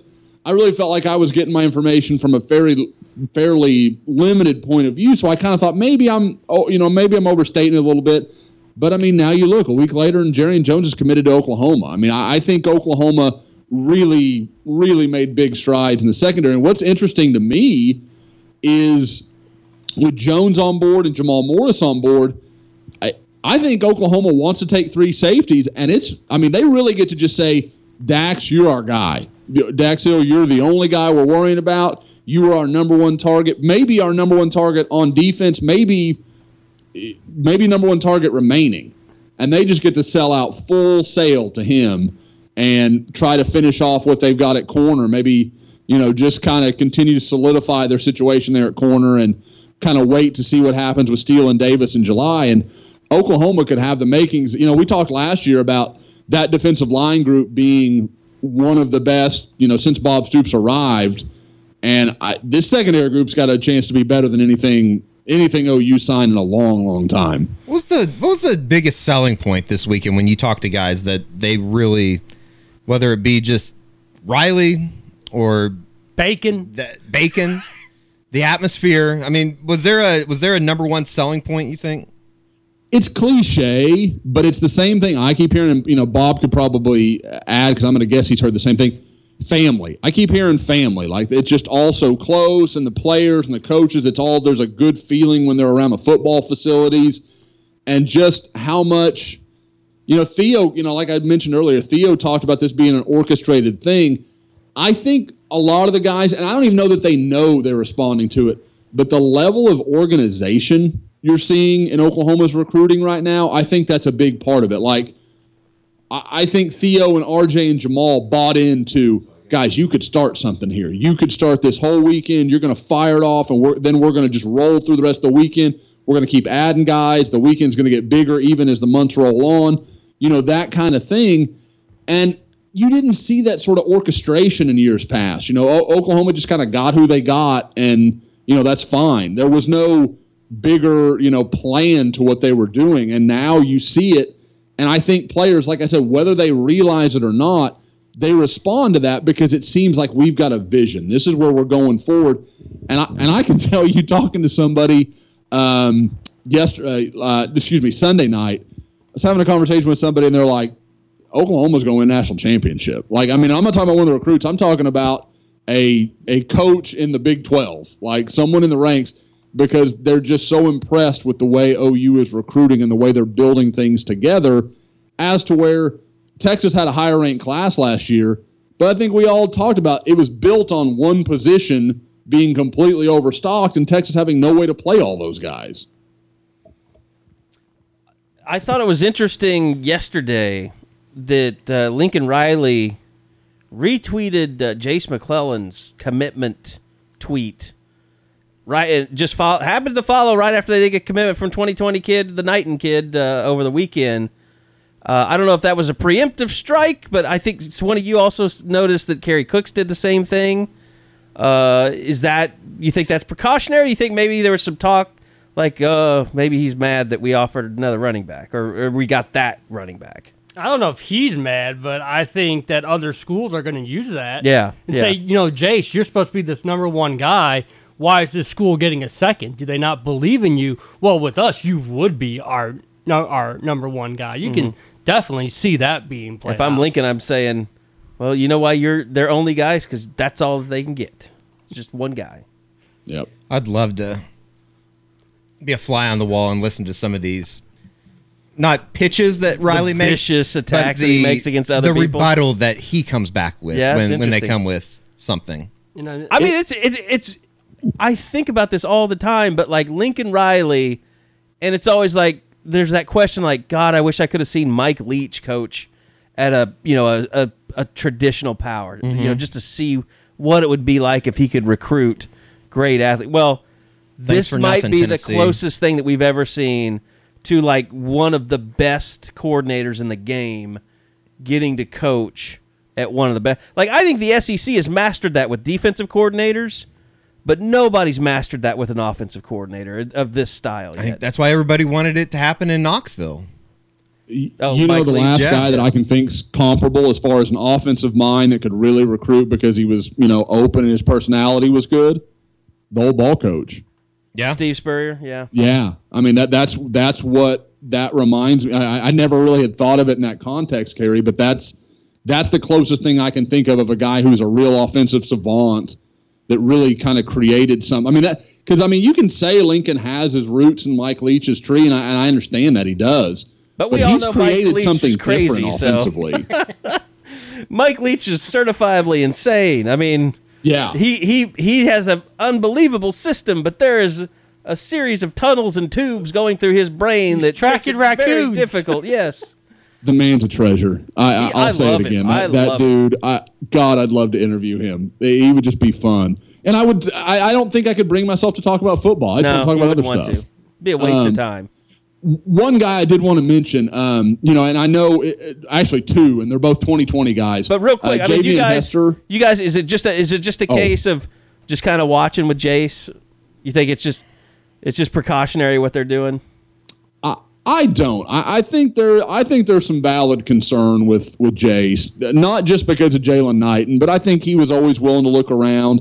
And he, he already scheduled Georgia and all that Yep. stuff. I mean, Yep. after he was committed. And to me, I think the bigger concern for OU when, as far as Jase went, was when OU offered Zach Evans.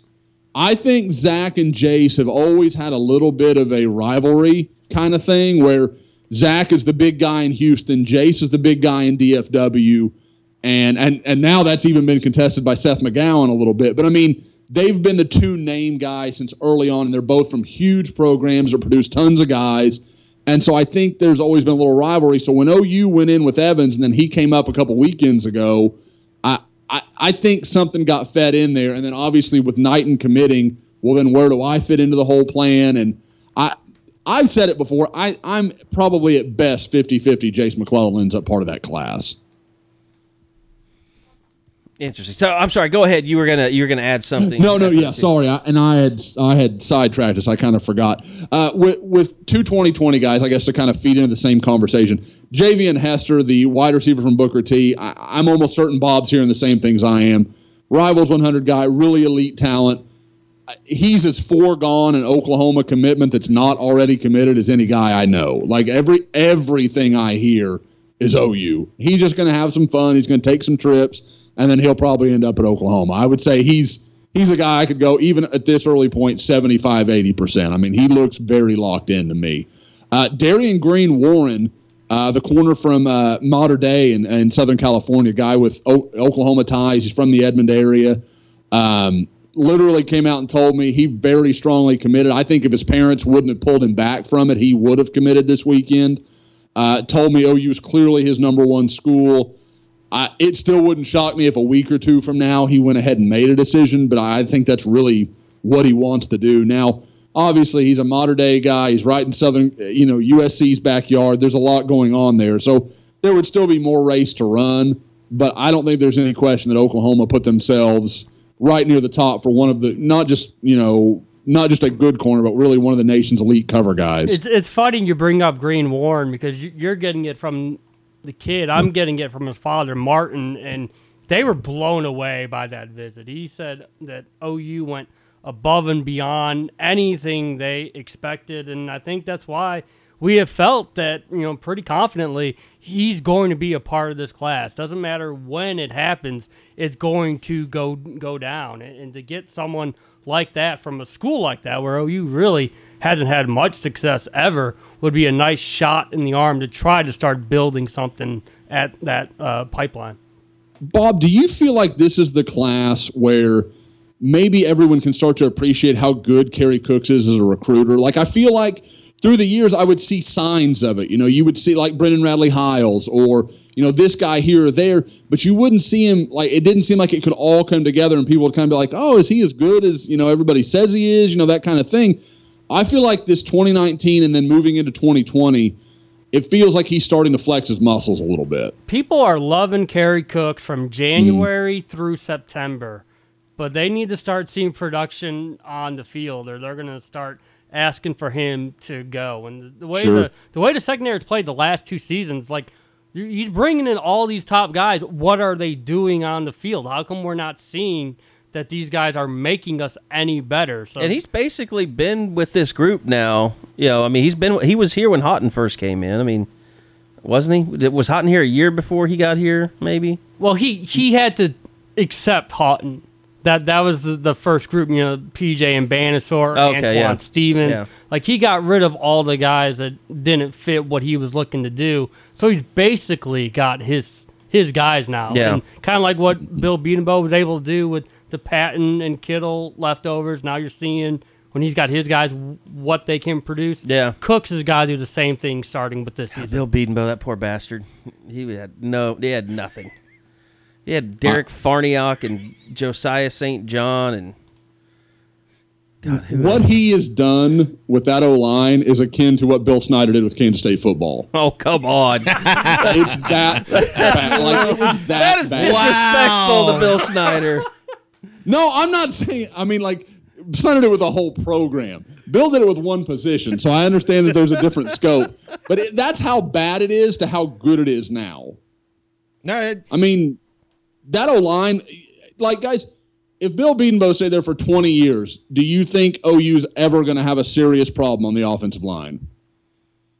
You know what's crazy is that that 2011 team uh, that Bob had when I was going back doing, uh, and I put these up on the website. I haven't really done a whole lot with them to promote it, but I put like a Bob Stoops over the years thing, and like we're out there at spring practice, we get a photo shoot, and it's been this way forever. Even back in 2011, you get a photo shoot in spring practice, you get a photo shoot in the fall, and uh, then games start.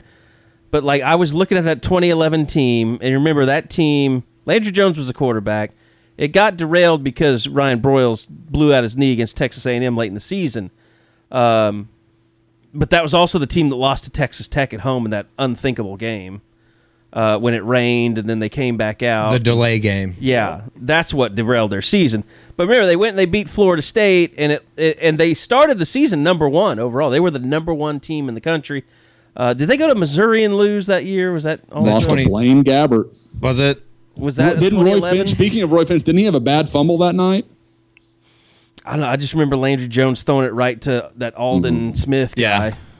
just right into his Was it Aldon Smith? Yeah, Who, it who would have known? He was bag of weed for probably God. He was probably shit faced that night. he's night. probably whacked out of his mind. yeah. Just he's running for a touchdown, going, "Best greatest dream I ever had." what if if you could turn back time? Do you think Landry Jones tries to convert him that night, and Aldon Smith never has the trouble in the NFL that he does? If he had been successful, Something to think about.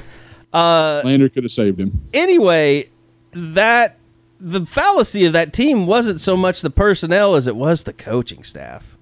Was that was that Kittle? mean, Kittle, Kittle, Central Patton. I mean, Ship. remember Wilson had had- left, had brought in mailed in at Heupel that to be your offensive coordinator because Wilson had just gone to Indiana. Yeah. Willie Martinez. You had Willie Martinez. You had Bobby Oh. Jack Wright. You had you had Jackie Shipp. I mean, that was a that was a coaching staff that was old and really. Who was your redeeming element? Brent? Brent Brent Yeah. Venables. Wow. I mean, and some of those guys were good, but just had they just weren't there anymore. And I mean, and, and I mean, really, you look at it now. Brent got a lot of shit and people were unhappy, but he didn't exactly have a great staff around him. Yeah. Yeah. No, there's no doubt about that. And I think you can argue Mike came in and didn't go well, but you know that's why Bob had to do a cleaning of the houses. I mean, because I mean he, had Bobby Jack and he had. I mean, remember they blew out Martinez to bring Mike in, but Bobby Jack stayed. Uh, Shipp hadn't been fired yet because he had lost his mind in recruiting. I mean, yeah, I mean it's it's been a recovery period, and like you said, Cooks is part of it. I mean, they've had it didn't help that they had a revolving, you know, door at defensive line coach.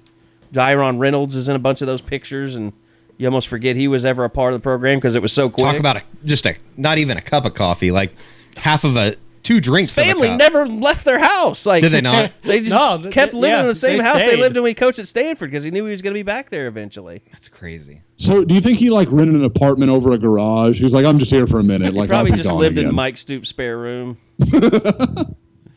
he, he was in charge of making the coffee in the morning. He's Bob's Cabana boy. So yeah, I mean, but yeah, that was, it was really strange to go back and look at that and realize, yeah, that staff was falling apart. I mean, that was on Bob. that was certainly a turning point because I think that's when Bob knew that things needed to change, and then the rest is history. But it didn't really happen until 2014. two years later, Yeah. Mm-hmm. right? Those were some. it's funny to look back on it now, but those were some dog years of of really good football. If if that is that Some like, really good play. I mean, you realize Lane Johnson was a defensive end Yeah. in 2011. It's incredible. It's incredible that they still. Well, and I guess they But did. like Aaron Colvin was on that team. Tony Jefferson. Yeah. Uh, Stills. uh, Stills, Broyles, Damien Williams. Damien Williams was on that team. Those are guys. All all of those guys are still NFL. not Travis just Lewis, players, who but- uh, you know at least had an NFL career and was actually a damn good linebacker. Yeah. Just that Tom Wort was next to him. Travis Lewis come back around very much. No, I never. don't think so. I don't. I couldn't even tell you where he's at these He's days. just a weird dude. He was always a weird dude. I think that's kind of interesting because he's very. I mean, he's raw raw about OU on Twitter. You'll see him Is he post really? stuff. like- I didn't realize that. I'm. I don't. I guess I don't follow him. Yeah, I mean, I, I mean, I guess it's probably been a while since I could say I saw that from him, but I know once upon a time he always was. So yeah, I mean, there was a lot of talent on that team. Well, they are certainly after this weekend. I mean, if we want to transfer over a little bit to uh, the basketball side, Bob, it was this the best recruiting weekend in the history of the school when you throw in Aaron Calixte, who, I mean, they needed him in a bad, bad way over the Lloyd Noble Center. Yeah, you know, they had to get a grad transfer point guard. You look at Trae Young, it's supposed to be two and done. So they didn't recruit a 2018 point guard whatsoever. And then by the time you realize Trae's leaving, well, it's too late. You're not going to get with any elite kid at this point. You can't build a relationship in two, three months and try to get him. So to get Aaron this late in the game is huge. Go back to back weekends. Get Miles Reynolds from Pacific, another grad uh, transfer, combo guard, and now you have Aaron. So you're so, you're solidified at point guard to lead the way. De'Vion Harmon for the 2019 class. It was a mix and match, a lot of you know piecing it together. But Lon Kruger, Chris Crutchfield, Carlin Hartman, they did the job. I feel like this is the 2018-2019 team for better or worse. You know, you talk with sources, they're going to be a lot more mature. They're going to play a lot harder on defense. Not sure if they'll have the offensive firepower, but at least I think we'll see a lot more effort. I thought it was interesting. Uh, De'Vion De'Vion Harmon is kind of tweeted out some things in support of the football program. Like if you were wondering, yeah. kind of like where he was. I, I think the fact his family is here and they're big OU fans and they see what's going on with campus. I mean, I don't know how often he comes down or comes up. Oh, I, I, it's it's important because I there were some rumors, you know, four or five months ago that this was going to be a big summer for him. He was going to get bigger offers and maybe have better options, if you Yeah. will, like bigger basketball schools. Yeah. And he's a big Noah Cain guy because he went Denton Guyer. So Okay. he's doing all he can to get the four star running back to join Sooners for the 2019 class. Yeah, but I mean, he's for Kruger. I think he's essential moving forward. You've got to keep him. Yeah, absolutely. When? It, how long until he can sign? Is it December for him too? For For uh, Harmon? for the Yeah. for the basketball November. November November, November, would be the right, first November, one, and then yeah. I would you know everything is in line for him to sign. Then I would yes, think right now. uh, and they're doing such a great job recruiting for the 2019 class. They just all of a sudden had this hiccup with McGusty and Jordan Shepherd, and, and so they had to go Uh, back. McGusty going to Miami. That's strange. I thought he was a lock for Houston. I, you know, you just go back home. It would have been a perfect fit, but ch- choose the Hurricanes. You know, it sounds like McGusty.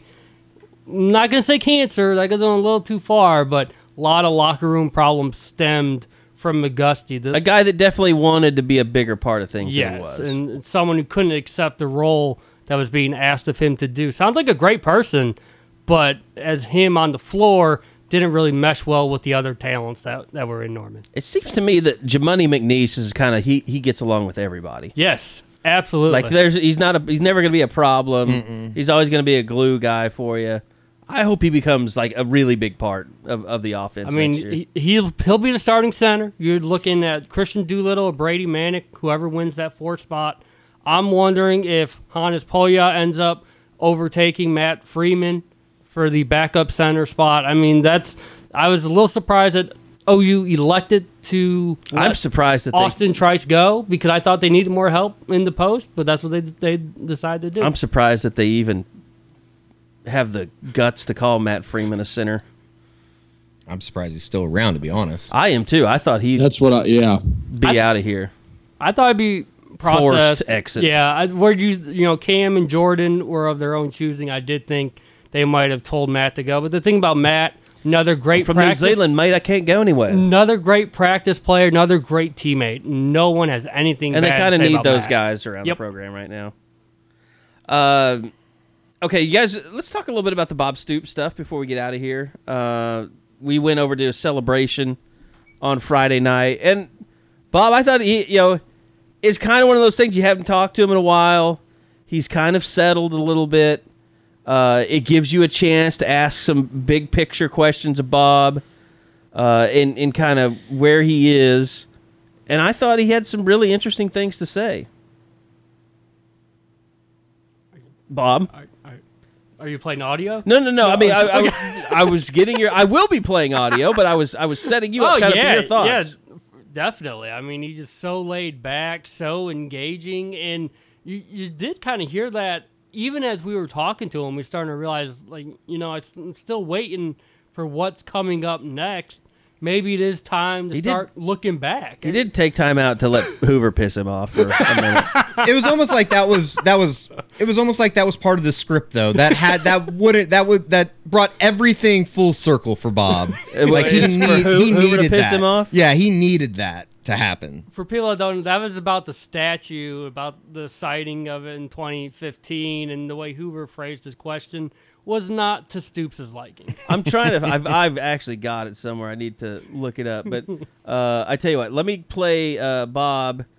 And this was I, I thought pretty cool. He every time that I've run into him or talked to him or or text that we've shared. It, it really has been and, and this was the most eloquent he ever said it but he has always said like uh, yeah I, I knew it wouldn't be good or I, i'm not comfortable being retired and I really don't know what to do with myself. But it doesn't change the fact that I'm I'm still 100% sure I did the right thing. Uh, and here's Bob kind of talking more about that. No, it was hard, but I, I it's what I expected. I, I knew it would be hard. It doesn't mean it's wrong. It just it's just such a it's it's such a change, you know. So it's it's been difficult, but I knew that. You know, I knew it would be, and that you know uh, you deal with it and you, you keep moving forward. But uh, again, that doesn't mean it isn't the right. Uh, it wasn't right for me. It was. Uh, it's just uh, haven't adjusted to it totally, and that's okay. I, I am little by little, little, little more travel, little more golf, a lot more golf, uh, little longer workouts, not having to hustle back to a meeting. So it's all it's all been good. And that was, you know, I don't know. Eddie will not understand me saying this, but I don't know how you can play that much golf. Like, it's just not in my. Like, I've given up golf as I've gotten older just because I didn't have time to go out and spend three hours on a course in the middle of a day. Probably it wasn't four. four, yeah. I mean, well, I was really good. Um, Well, you just so you played fast. Fa- playing fast doesn't make you good. I didn't have to hit my ball as many times as other people.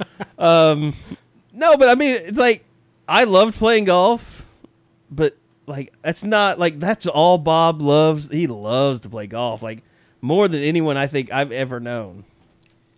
It's. I think it's a. Not a. Addictive wouldn't be the right word, but I, I definitely think that there is something about It's how he gets to compete now.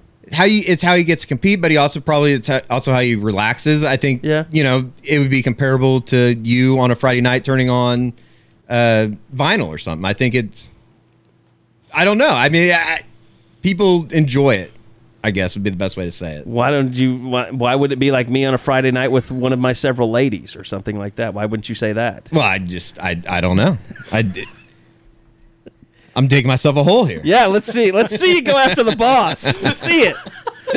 Uh, now here is the uh, the aforementioned uh, Hoover fight, which was fantastic. To, I mean, I was I was just honored to be a part of another one of these. figuratively speaking, you kind of rolled your eyes at this whole statue thing, but tomorrow's the Whoa, day. whoa, whoa, whoa, whoa, No, no, whoa! you know what I mean. I mean, no, no, like, uh, uh, that- that's not that. phrased correctly at all. Oh, okay. It never rolled my eyes. It, great appreciation Yeah. for, you know, OU, our administration doing this whole thing. Maybe what you're trying to say, it's not in my nature to, to want something like that, but uh, I so appreciate it to, to be in that group of coaches with, of course, Benny, Bud, and, and Barry, and uh, gotten to know Barry so well. Uh, such a great guy, and uh, so I'm uh, I'm very humbled by it and appreciate it, uh, the efforts by everyone to do that. And, uh, you know, I spent my whole career walking in the Barry Switzer Center.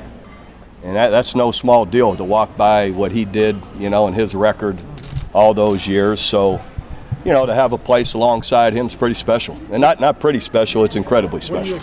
And you know, he mentioned the Switzer Center, but yeah, I love that. No, no, no, don't get twisted. So perfect, so perfect for all the times that they went head to head. Yeah, just to have that happen, I enjoyed it. Uh, but he, he mentioned the Switzer Center, and this is one thing that I was really curious to talk to. And I haven't really talked to him a whole lot about it. And he was always weird about facilities because he didn't, you know, if he wanted to when he was coaching, if you wanted him to talk about facilities or something, he never wanted to do it because he didn't want to sound like he was being critical, like that, you know, Boren or Castiglione weren't doing enough. But now that he's not there, uh, I had a chance to kind of ask him a little bit about because you remember when he was first. I don't know if you guys remember this or not. When he was first at OU, even during the night of the national championship game, Lynn Swann during the broadcast was talking about reports of Bob going to Ohio State. Like this was during the national championship game, and of course that kind of played itself out, and then the Florida thing came up where he you know considered going back to Florida, but oh, you would always find a way to keep him happy and keep him there, and a big part of that was facilities, and uh, we talked a little bit about that. I mean, you first get here and you talk about all the problems. The facilities weren't great when you got here. And uh, geez, I mean it that that was one when you won the national championship in 2000. It started kind of a rebirth, you built the indoor, you built the east side stands, And even Joe and President Boren, they, they we threw money into the locker room. The, the first month we were here, started Mm-hmm. changing it. Like, well, we're not walking in this every day, yeah. And so they did what they could, even immediately. But go ahead, I'm so, Mm-hmm. But so- and just to see where it is now, I mean, once you walk out Yeah. the door and there, it's paying dividends now. For, you know, and I, Lincoln and his and staff. I, uh, I'm proud of that as well. That I was part of the transformation of the unit of our facilities, stadium, and our working area. You know, it's like night and day. It's, there's nothing to compare. You know now, and and I am proud that that was part of our you know my transition here and and being you know building what we have. And now you're right. We can recruit. We've we've got as either the best or as good as anyone uh, has with every part of our facility How much of that? and indoor and Headington Hall and you know everything that there is. when you talked about you know going back to Florida and when you make you had people come after you. I mean, Ohio State came after you, Florida came after you. Was Joe's commitment and David Boren's commitment to rebuilding things a big part of why you absolutely, uh, they're they're uh, first of all our working relationship, um, the trust we have with each other, um, the friendships. You know that the, these are the men that hired me, and they're and they're. Um, I trust what they say and do, and, and they always had a commitment to keep moving forward. There was never a, you know, there was always something being built, something next coming, and you know, from the indoor to the dorms to the, you know, we've re- redone our players' facility probably three times. So, you know, there was always uh, a push to keep improving and keep pushing forward. And yeah, that was always a part of why I felt, no, I'm, there, there isn't a reason to leave here. You know, this is as good as it gets. I'm working with the best people I could and the best people out there in the business. And I don't take that for granted. You know, uh, your leadership and the people you work for, as probably all of you know, you know, makes a difference. And uh, they were always great and always pushing forward. So yeah, it's a reason I never, a strong reason why I felt I'm, I'm, I'm, I'm gonna, I'm gonna stay here and keep doing what we're doing. And, you know, it was interesting too. At his statue ceremony, he said, "I've been, I've lived here longer than anywhere in my life. I'm an Oklahoman now." And I, Bob, you asked him something uh, Friday night about Drake and Isaac, and it really let you know like he's here for the long haul. Like every day when I drive back from Oklahoma City from the radio station. I look to my right and I see the mansion there on I 35, and I think, Who doesn't? who the hell would buy that? Like, who is going to buy that thing? So it it warms my heart a little bit to know that Bob is going to have his house and won't have to sell it for probably pennies on the dollar. Uh, but you, yeah, you were you were asking about Drake and Isaac, and that I thought that was really interesting. Just kind of give you a, some insight into how he does view kind of the future here in Norman. Uh, I love it. You know, I, I love that they'll they'll they'll they'll forge their own path, and uh, um, I love it that I can go watch them and still watch OU uh, if that's the case, not have to go somewhere else. Um, but uh, you know, I'm just excited for the opportunity. See what they can do. I. I I've told them, you know, they, they don't need to do anything because of me. It, it has to be what's in their heart. It, it's, a, it's a tough business, and if that's what they want to do, do it. If it's not, don't, you know. But uh, uh, so I'm, you know, hopefully it works well for them. I'm, I'm excited about the coaches they'll be around because they're, they're great men. And uh, that matters to me too. They'll be around the, the right people, you know, and, and how, they, how they go through you know, each work day and, and being with good people matters. Quickly, uh, Josh or Bob, just your thoughts on Drake and Isaac playing at OU. I love Drake. Have for the last couple of years. and not sure where he fits into the grand scheme of things, but he's someone that you know is going to give you every single thing he's got. I mean, it just always seemed whenever Norman North needed a play the last two seasons, it was Drake who would come to the rescue. I'm uh, again with the r- receiver bunch that they're bringing in, especially that 2019 class that's getting ready to come here uh, next year. Not sure where he'll fit in, but if he can do something on special teams, Yeah. make some some headway there, I, I think there are two guys that'll bring everything they got, and that's what you need from any walk on. I've said it before, and I, I I'm pretty firm about it. I think before he's done, Drake will be at least a two year starter. I think he's going to end up a really, really good slot receiver, Like a Hunter Renfrow type guy. Yeah, like and I, you know, and Bob's right. I mean, you look at what they're doing at receiver right now; it's ridiculous. But there's no guy like that in this group. Like R.J. Henderson's kind of a, you know, for lack of a, I guess just to make a comparison, people could understand. He's kind of a Sterling Shepard. He can work outside a little bit. He can play inside. He's not a pure slot. That's not really what his role is going to be. At least, at least as I understand things now. Drake fits a hole that I don't think they've, you know, uh, Jaquayln Crawford's a guy, but again, with his speed, he's going to be lined up outside and they're going to run vertical with him a lot. So, I mean, there there isn't that guy that, boy, he'll pick up seven for you. He'll pick up 12. He's just going to work across the middle, be a tough guy, and make the, you know, make the contested catches. That's what Drake's going to be to me. And like I said, I think he's a two or three year starter. He's one of those guys that even with the Iowa offer, I still don't think he quite got the attention he deserved. I thought Drake was a really good player Yeah. that went overlooked because of who his dad. You know, everybody was like, "Oh, pe people are giving him attention because he's Bob's kid." No, Bob, he was just really good, and so I, I think he went overlooked. Isaac. I, I'm more like where Bob said. I, you, you kind of hope, okay, maybe he can find a role in special teams. You know, he'll he'll do something like that. I don't I don't really see him puncturing the starting lineup or anything like that. But I mean, maybe by year five, he's a good role guy. You know, that kind of thing. But I mean, I just he's wonder going to if need the, some more if, time. like the the the switch will flip with him because like like even right now, like you look at those two, Drake clearly spends more time in the weight room like Sure. than Isaac does, and you've always kind of got that feel like football is he like Drake is very competitive. There's a real fire there with that kid. Isaac's more you know c- cerebral and uh, it just it, it, you think you know he loves playing football, but doesn't seem to have that passion that Drake has for just being great or being as great as you can.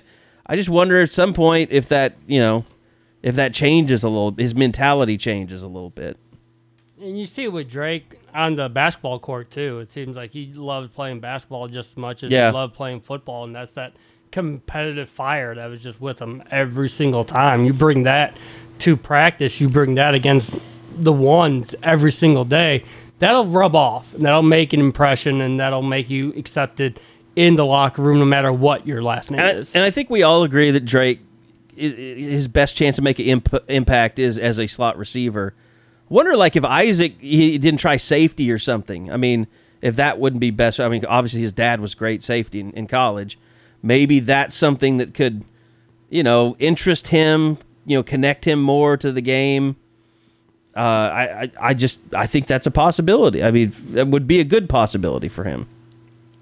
Uh, all right, uh, want to get out of here, but there was one last thing, and I hate playing this, uh, but it is kind of interesting just from the last moments of Bob Stoops being a head coach. And Bob knows what I'm talking about because I get very uncomfortable every time this comes up. But Bob was kind of asked just to go over what it was like uh, those last moments, you know, when he was telling everyone that he was leaving as the head coach of Oklahoma uh, and kind of some interesting insights. But you know, basically, what it comes down to is you had a coach that was retiring. The word was getting out there, and there was a race to tell his team before it came out. And you know, we were a part of it that day, and that was a really stressful day around here because we knew what was going on, and we were trying to wait for the clock to tick down so he could meet with his team and then we could release it and hope that nobody else got it but you know as the day goes along you have you're starting to get calls from people at espn and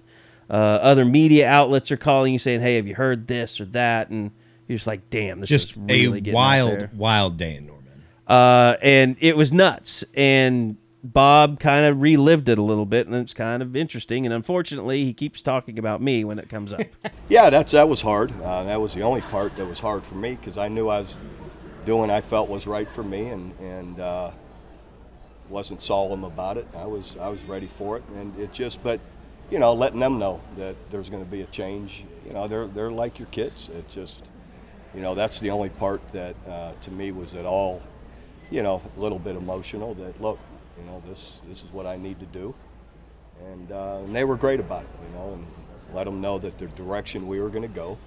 And after that, heck, they processed it for maybe 30 seconds and started standing up, giving me a standing ovation. So it was, it was great, you know, it was, it was okay. And, uh, uh, you know, fortunately, Carey, yeah, he's, he's the one that knew first, and he held it so that I was trying to. He says, "This real?" I and I told you, I hit him back, and I said, "It's going to happen." I was hoping to get another day or two. We had it planned out, but I knew, you know, as soon as it starts traveling through different arenas, it's hard to keep keep down. And uh, and I, so I asked him, "I'm going to have a meeting with the players later. Would you keep it, you know, hold on to it?" But you know, few people wouldn't do that, and that's how it goes. That's all right. Um, you might have got a bigger bonus, Carey, if you'd have broke the story, but sorry. I'm my own boss, so anyhow, I uh, decide the bonuses. Yeah. So uh, anyhow, it's just uh, just how it unfolded. You know, when something like that doesn't, it doesn't just happen real easy. You know, so we work through it. You know, and I also asked Bob if he's going to write a book or he's been approached about a book deal, and kind of uh, says uh, he's thought about it. He questioned like, I don't know if anybody want to read a book about me. I was like, whatever, Bob. You know, you know, you sell a shit ton of books if you wrote a book. Did you guys uh, just walking out of there? See he ever coach again? No. No, I know Garen 100%? Emick believes that he will. And that's what made me think of it. And he because did Garen, say something about uh he said something about Coach Spurrier called him to see if he'd be his defensive coordinator in this new league that's forming. And somebody said, uh, well, how much does it pay? He's like, I don't know, but we got to find that out. I don't think he'll ever coach in college again. Yeah. Well, he definitely, I don't think would ever want to be part of the recruiting circuit. It's just No. the way that. I mean, look at the differences in I the think he sees what's going on with Lincoln Riley and how you much you got to work your ass off. like Lincoln Riley, he's basically an offensive coordinator and the head of recruiting. That's And he loves I think it. that's how he sees his job at OU. Like because I don't think anybody really like if you're if you're like a a faculty member or something, you probably never see Lincoln Riley because he's always doing something, planning the next big thing for recruiting or working on the offense. That's, that's Yeah. really all he does. Do you see he's been talked to by like 28 NFL teams? There's a report out at SI Really, today just about Baker. about uh, about Baker and, And then uh, just about players. Oklahoma's offense and how it works. Well, that was the deal. Like everybody was wanting to talk to Baker about the offense. Yeah. Should be interesting. That's And you uh, watch the stuff that people put out there. I know Josh, you watch a lot of that stuff. But when people that you know are really into football or football geeks and they start showing the stuff that he's doing on offense, a lot of times I'm like, holy shit! I mean, like he goes to levels that I that most people don't even think exist Yeah. on a football field. You can i mean like and I, I won't claim that i can see it all but you guys know i love to sit there and watch the video and talk about all that crap and you know pretend i really know something. But you can watch him do something in the first quarter and then in the fourth quarter you're like damn he was setting that up three quarters ago. Like Yeah. i mean he's just thinking so far out in front. Like it's it's it's amazing like I, I love his design, but his ability as a play caller, like that's the stuff that just blows me away. Like Well, the stuff that he does with his like, well, receivers- yeah, on the Georgia game, you know, they'll, they'll come bring something like that up. That's not to say he's perfect. Yeah. but the the stuff We're not calling about run versus pass just, here. It's just awesome. Yeah, the, the stuff that he does too, it's like it's like he's screwing with people's minds. It's like and you can see it. And it's like I can't believe that this guy goes through all the trouble to screw with someone or just it shows you like he understands how people see the game, like how they look at it, like what a DB, what he how he sees the game, how the normal flow of a game. Like if you know what you're doing, this is what you do. And what he does is he says, "Okay, this guy knows what he's doing. I'm going to do this to screw him up." And he does. I mean, it's unbelievable. It's a long con. He has It is le- a there, long there con. are levels. Yeah. There are levels to everything Lincoln Riley does. All right, well, let's get out of here. This has been a two hour pod, emergency pod. I think the great thing is this has something for everybody throughout the rest of the week. It's probably even a little evergreen. You can probably listen to this in two weeks, and I don't know a whole lot will change other than maybe there's another commitment or two. Uh, quickly, commitment watch. Josh and Bob, both of you, your best guess on as we sit here mid afternoon on Tuesday. What is it? Uh, April the seventeenth. When's the next commitment coming down for OU? I would be surprised if we go more than 48 hours. Ooh. Interesting. Interestingly enough, the the name I'm hearing was not on campus this weekend. So just a little little something juicy. But I also will say I'm hearing two names right now that could come down before we pod again. Does that uh, is that part of Theo Wease's two eyeball emoji tweet? I think there could be some connection there. Yeah. And this, you know, I know we talked about it privately on the board. I'm not sure if everybody knows about it publicly. Stacy Wilkins told me last week he will announce following his Alabama visit this coming weekend. The two I'm talking about, neither are Stacy Wilkins. So you could literally be talking about three by the time we pod again. By the time we pod again, this entire class might be put together. It's possible. It's, Uh, it's absolutely possible. All right. Uh, Want to remind everybody we got a special going on right now. Uh, I'm gonna probably extend this. So I'm gonna I'm gonna throw this out there. Basically, here's what you do: you pay for a month of Sooner Scoop, and you're gonna get access until fall camp starts or August 1st. Uh, so that's as good a deal as it gets. Uh, one month, it's it's use promo code uh, OU Spring. OU Spring is the promo code. Pay for a month and get access all the way till August 1st. Basically, giving you the summer. And there's a lot of crap going on this summer with recruiting. And you guys know recruiting ain't going to end anytime soon with Lincoln Riley. And if, if he fills up 2019, he'll start filling up 2020. I mean, that's just that's the way it's going to go around here, which we We're going to be talking 2021 in like October. So uh, yeah, we appreciate everybody listening. It was fun having uh, Bob in studio for the first time ever. Thank you, Bob, for, Enjoyed it. Thank for you. logging your slogging yourself over here. Eddie, uh, uh, it's been real. We tried to keep it real. I mean, you can joke about people having strokes these days. It's 2018. Uh, thank you, Eddie Radosevich, Josh McCuistion. Can't believe this is our life. Uh, thank you for joining us, and we'll see you guys next. Well, I want to say next week, but we might take next week off because I'm on vacation. So I don't know if I want to do a pod or not on vacation. I think I deserve not to do a pod. Uh, so we'll we'll figure it out. But uh, thanks everybody for listening. We'll see you guys next time right back here on the unofficial 40 podcast from Soonerscoop.com. Podcasts from Soonerscoop.com.